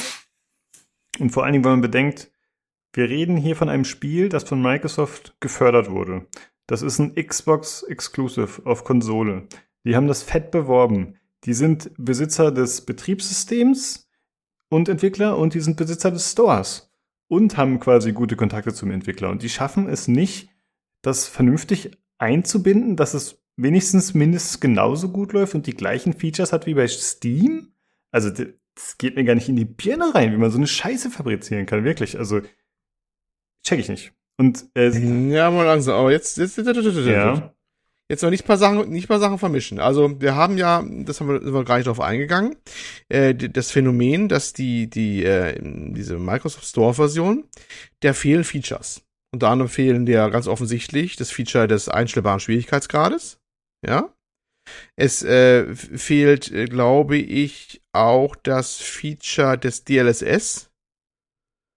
Es ist gar nicht da, also auch dieser ist gar nicht, überhaupt nicht vorhanden. Und ich glaube, dass der R T X-Button, dass der zwar da ist, aber irgendwie keine Funktion hat. Ich weiß nicht, ob Jan dazu was sagen kann. Jan, hast du das mal getestet? Ja, der ist da und hat keine Funktion. So, und bei der, bei der Steam-Version geht er. Ich habe die Steam-Version nicht. Ich weiß es nicht, aber... Ja, aber das, was ich höre, Achso, ja, da. okay. Das... Ja, der, der geht da. Und der, wie gesagt, ich habe ja auch noch vor der Aufnahme hier abgeglichen mit anderen wegen der Schwierigkeitsgrad, der ist definitiv da. Und Gameplay und im Punkt Gameplay ist äh, der, der Schwierigkeitsgrad-Regler da, der fehlt bei uns komplett. Ähm, da, dafür kann ja wahrscheinlich Microsoft nichts. Der wird ja nicht verschwinden auf geisterhafte Art und Weise, weil er jetzt im Store ist. Der, der, aus irgendeinem gottlosen Grund haben die da eine andere Version. Und die Version, die kriegen die ja nur mal zugeschickt. Die werden ja auch nicht, die macht Microsoft ja nicht selber. Ja, und die schaffen das. Warum ja, das jetzt eine andere? Schaffen die nicht, das mit dem Entwickler zu kommunizieren, dass sie sagen, ey, was ist da los? Schick uns mal die aktuelle Version oder was? Ja, das werden die schon tun wahrscheinlich, aber das, das dauert ja wahrscheinlich auch ein bisschen. Aber das ist ja, es ist ja nicht, man darf jetzt nicht zwei Sachen vermischen, dass das Store scheiße ist in der gegenwärtigen Form. Der wird übrigens komplett neu gemacht. Wir haben darüber berichtet, ne? Den werden sie mal ganz komplett auf links drehen. Gott sei Dank, das ist die höchste ja. Zeit. Das wissen wir auch selber. Das werden sie tun. Deswegen, es ist ja, das wird ja mit Windows elf, spätestens Windows elf, in zehn wird es auch einfließen, wird das ganze Ding ja komplett anders nochmal gemacht. Wird, da, wird, da wird schon was kommen. Aber besser wird, wissen wir noch gar nicht. Vielleicht wird auch schlimmer, wer weiß das schon. Aber äh, das, was wir da sehen, glaube ich, mit dieser, dieser anderen Version, das ist ein anderes Problem. Das, da muss ich, glaube ich, da auch der, der, entweder der Publisher, der, der Entwickler oder wer auch immer selber in die Nase fassen. Warum das auseinandergelaufen ist, kann ich noch nicht sagen. Da habe ich auch nichts von gehört. Aber das riecht für mich eher irgendwie, die Version ist eine andere. Aber das hat doch für mich als Endkunde spielt das keine Rolle. Ja, wenn Natürlich ich den Store nutzen Rolle, aber du musst schon will und der funktioniert nicht, du musst den richtigen Spiele schon sind anders als in dem Store, wie ich es kenne, dann ist mir das doch kackegal. Ich will das Spiel vernünftig ja. genießen in richtiger Qualität. Also. Ja, aber das kannst du gerne rummeckern, aber das ist ja bei Steam doch genau das Gleiche. Da war die Nier Automata-Version, war die schlechtere, da im Steam Store. Da war die bessere im, im Microsoft Store. Ja, und das war auch kacke und das war die deutlich genauso auf die Barrikaden gegangen. Ja, natürlich. Ja. Natürlich war das kacke. Ja. Nur muss man ein bisschen die, die unterschiedlichen Gründe mal ein bisschen auseinander dividieren, mal wieder auch bei der Geschichte. Warum das jetzt so ist, werden wir mal gucken. Ich denke mal, nächste Woche wird ein Update kommen, hoffentlich, aber äh, ist schon interessant. Aber muss ein bisschen mal die, die, die, äh, die Gründe mal auseinander dividieren, denke ich mal. Äh, eins äh, noch, ja, ich hatte ja Also vielleicht ist noch mal kurz eingeschoben. Ich hatte auf meinem Desktop-P C ja Windows elf installiert und auf meinem Wohnzimmer-P C Windows zehn und ich hatte den Preload am fünfundzwanzigsten Juli auf beiden Systemen gemacht, weil ich nicht wusste, ob ich man das mit Maus und Tastatur spielen will oder mit dem Gamepad oder halt auf dem Sofa oder auf dem, auf dem Schreibtisch. Und ähm, um, oben im Wohnzimmer-P C habe ich eine Nvidia-Karte und da fehlt zum Beispiel D L S S und so weiter alles. Und Raytracing hat halt keine Funktion. Unten habe ich eine A M D-Karte und da wird mit D L S S absurderweise auch angezeigt, also wurde mir angezeigt, heute kam Patch auf Windows elf, die das irgendwie dann auf eine Release-Version gepatcht hat. Also ich hatte quasi dann nochmal einen früheren Bild und da war quasi mit dem A M D-System quasi D L S S irgendwie, dass man das, das war zwar ausge, ausgegraut, aber es wurde halt angezeigt. Also ich habe jetzt gerade nochmal probiert, jetzt ist es halt weg mit äh, dem Patch. Also da ist eigenes, äh, da ist einiges im Argen, sagen wir es mal so. Ja. Äh, dazu hatte ich keine F P S-Anzeige, äh, was aber daran lag wahrscheinlich auch, dass ich jetzt quasi neu genutzt habe. Und das muss man irgendwie beantragen oder anklicken, irgendwie anfordern, damit man eine F P S-Anzeige bekommt über die Gamebar. Also das, das ist alles so dumm, wirklich. Ich verstehe es nicht. Warum ist sie nicht von Anfang an dabei, wenn man die will? Äh, Nils hatte auch Probleme. Der hatte Probleme bei Installation, beim Spielen. Alle hatten eigentlich, ehrlich gesagt, die ganze Zeit irgendwelche Probleme. Gerade wenn es dann Richtung Koop ging, spätestens dann ging immer mal wieder irgendwas nicht. Also es war... Also für mich eine komplett beschissene Erfahrung, was jetzt den Store und Installation und so angeht. Und für mich ist klar, ich nutze den Kack-Store nicht mehr. Ich habe jetzt den Game Pass hier gerade, diese Testversion für einen Monat. Da zocke ich ja schon mal ein, zwei Games. Aber ich hatte, es hat mich angekotzt, als ich Cyberpunk mir über Good Old Games geholt habe, weil ich mir dachte, ach komm, da supporte ich die mal, da gab es Probleme. Jetzt habe ich den scheiß Microsoft Store, der natürlich featuremäßig nicht mit Steam mithalten kann, aber der einfach unterirdisch ist. Also nee, Mann, das ist so schlecht, wirklich. Und das ist, ich verstehe es halt einfach nicht, warum Microsoft das nicht hinkriegt. Ich meine, das ist doch eine riesige Firma. Vielleicht ist das das Problem. Keine Ahnung. Und dass du mir da so in den Rücken fällst, Olli.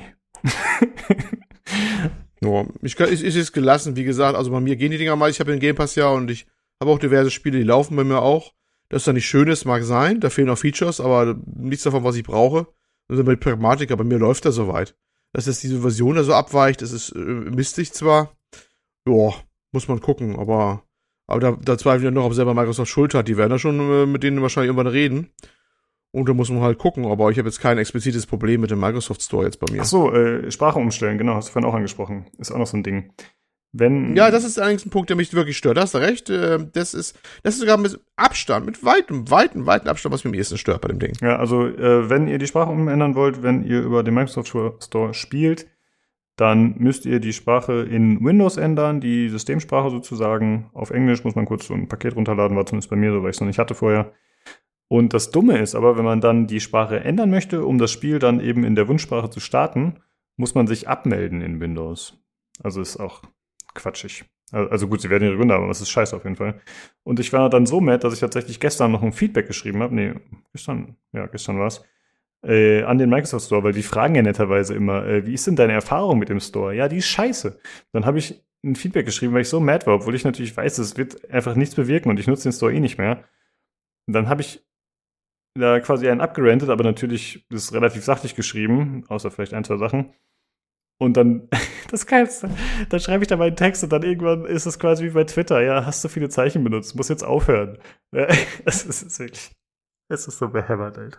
Ja, weil du, weil du Anfänger das äh, in den Microsoft Store als Bewertung schreiben wolltest und nicht im äh, Microsoft Feedback Hub. äh, Im Feedback Hub, das ist übrigens ganz besonders schön, wenn man Windows elf oder so installiert hast, damit das äh, einem öfter dann quasi äh, Fall geboten, wenn man das äh, ein Problem meldet. Und dann kann man äh, ausschnittsweise andere Nutzerbeschreibungen ansehen und dann sind halt diese ganzen Leute, ich nutze Windows sieben und so weiter. Das ist mal ganz nett.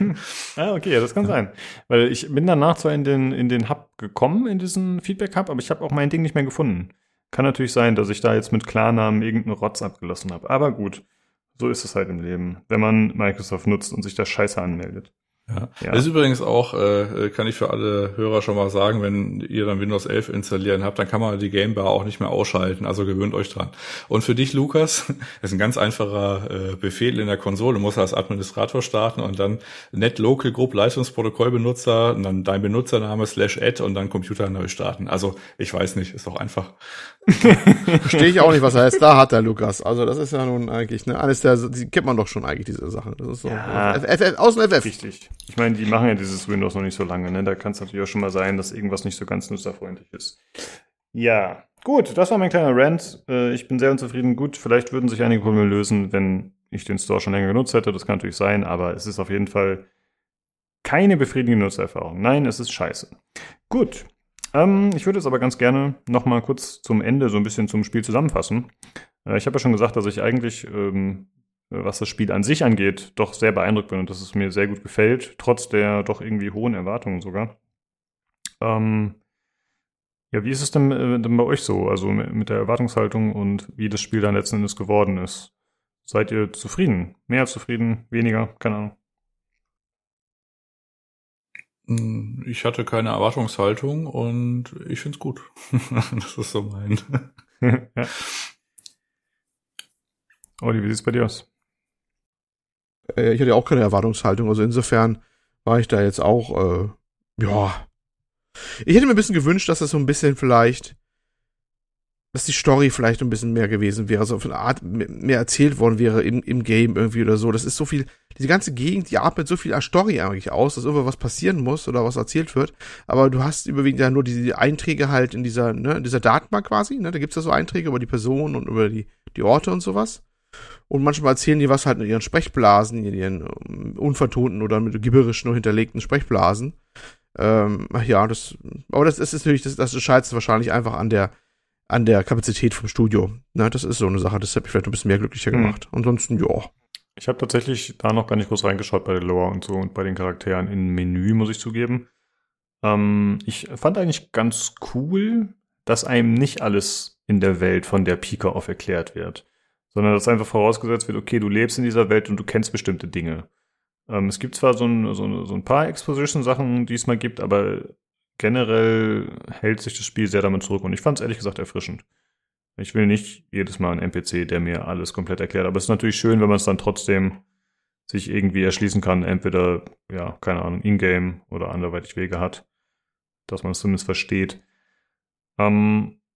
Ansonsten muss ich sagen, auch wenn ich doch technisch und, und spielerisch von dem Spiel ziemlich begeistert bin, hat es natürlich einfach viele kleine Macken. Ja, also die das U I betreffen, die einfach ein bisschen Polish betreffen. Ich finde, da hätte es dem Spiel bestimmt ein halbes Jahr nochmal gut getan, wo man quasi nochmal Zeit reinbuttert, viele Dinge zu optimieren. Und ich hoffe, dass das einfach mit der Zeit rausgepatcht wird, optimiert wird. Oder dass vielleicht sogar sowas wie eine Definitive Edition oder so kommt, wobei das wahrscheinlich ein bisschen übertrieben ist. Wahrscheinlich ist das nicht mal notwendig. Jo, ja, aber ich würde sagen, von uns eine klare Empfehlung, oder? Trotzdem, oder?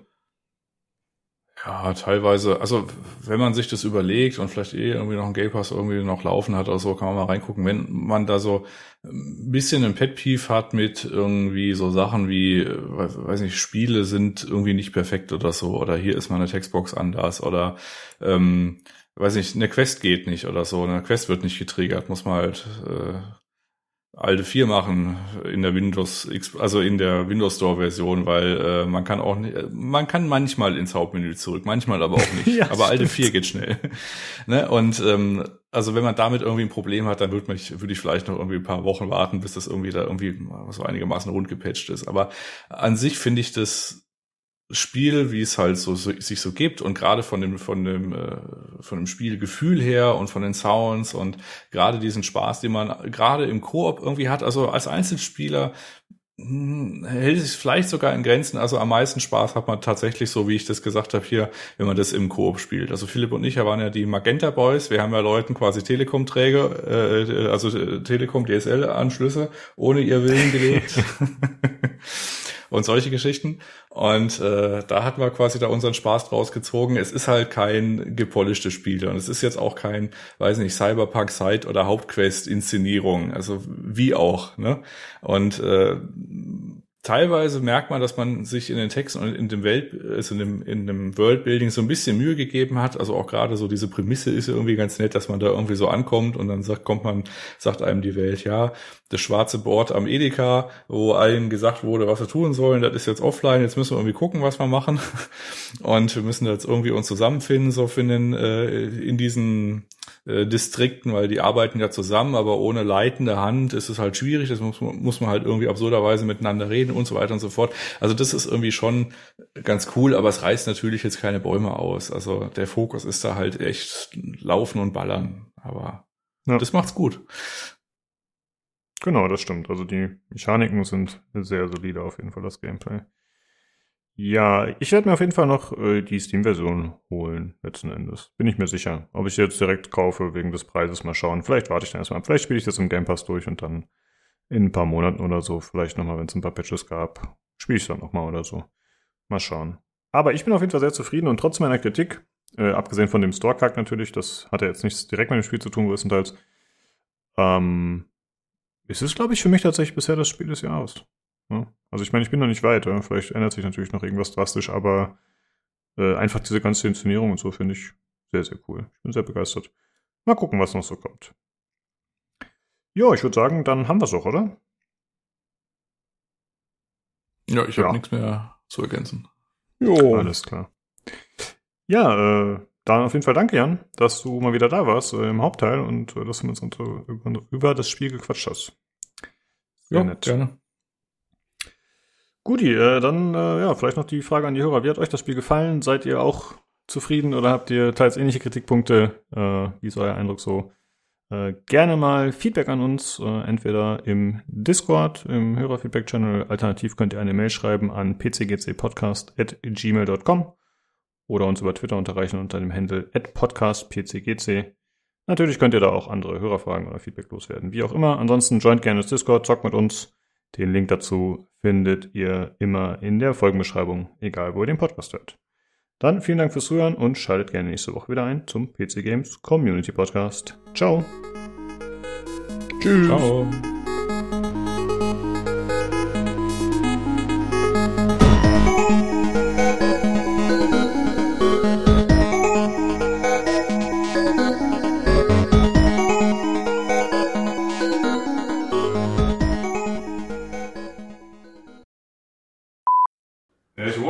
fünfzig Meter von der Polizei weg. Ja, ich war auch, äh, war auch völlig, äh, völlig erstaunt, in deiner Heimatstadt eine Polizeistation zu sehen. Arbeiten dort zwei ja. Dorfpolizisten im Alter ja. von äh, vierundsechzig bis zweiundsiebzig.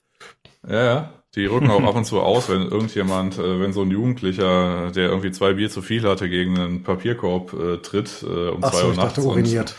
Nee, und sagen dann sowas, wir haben es hier mit einer Drive-by-Situation zu tun. Ja.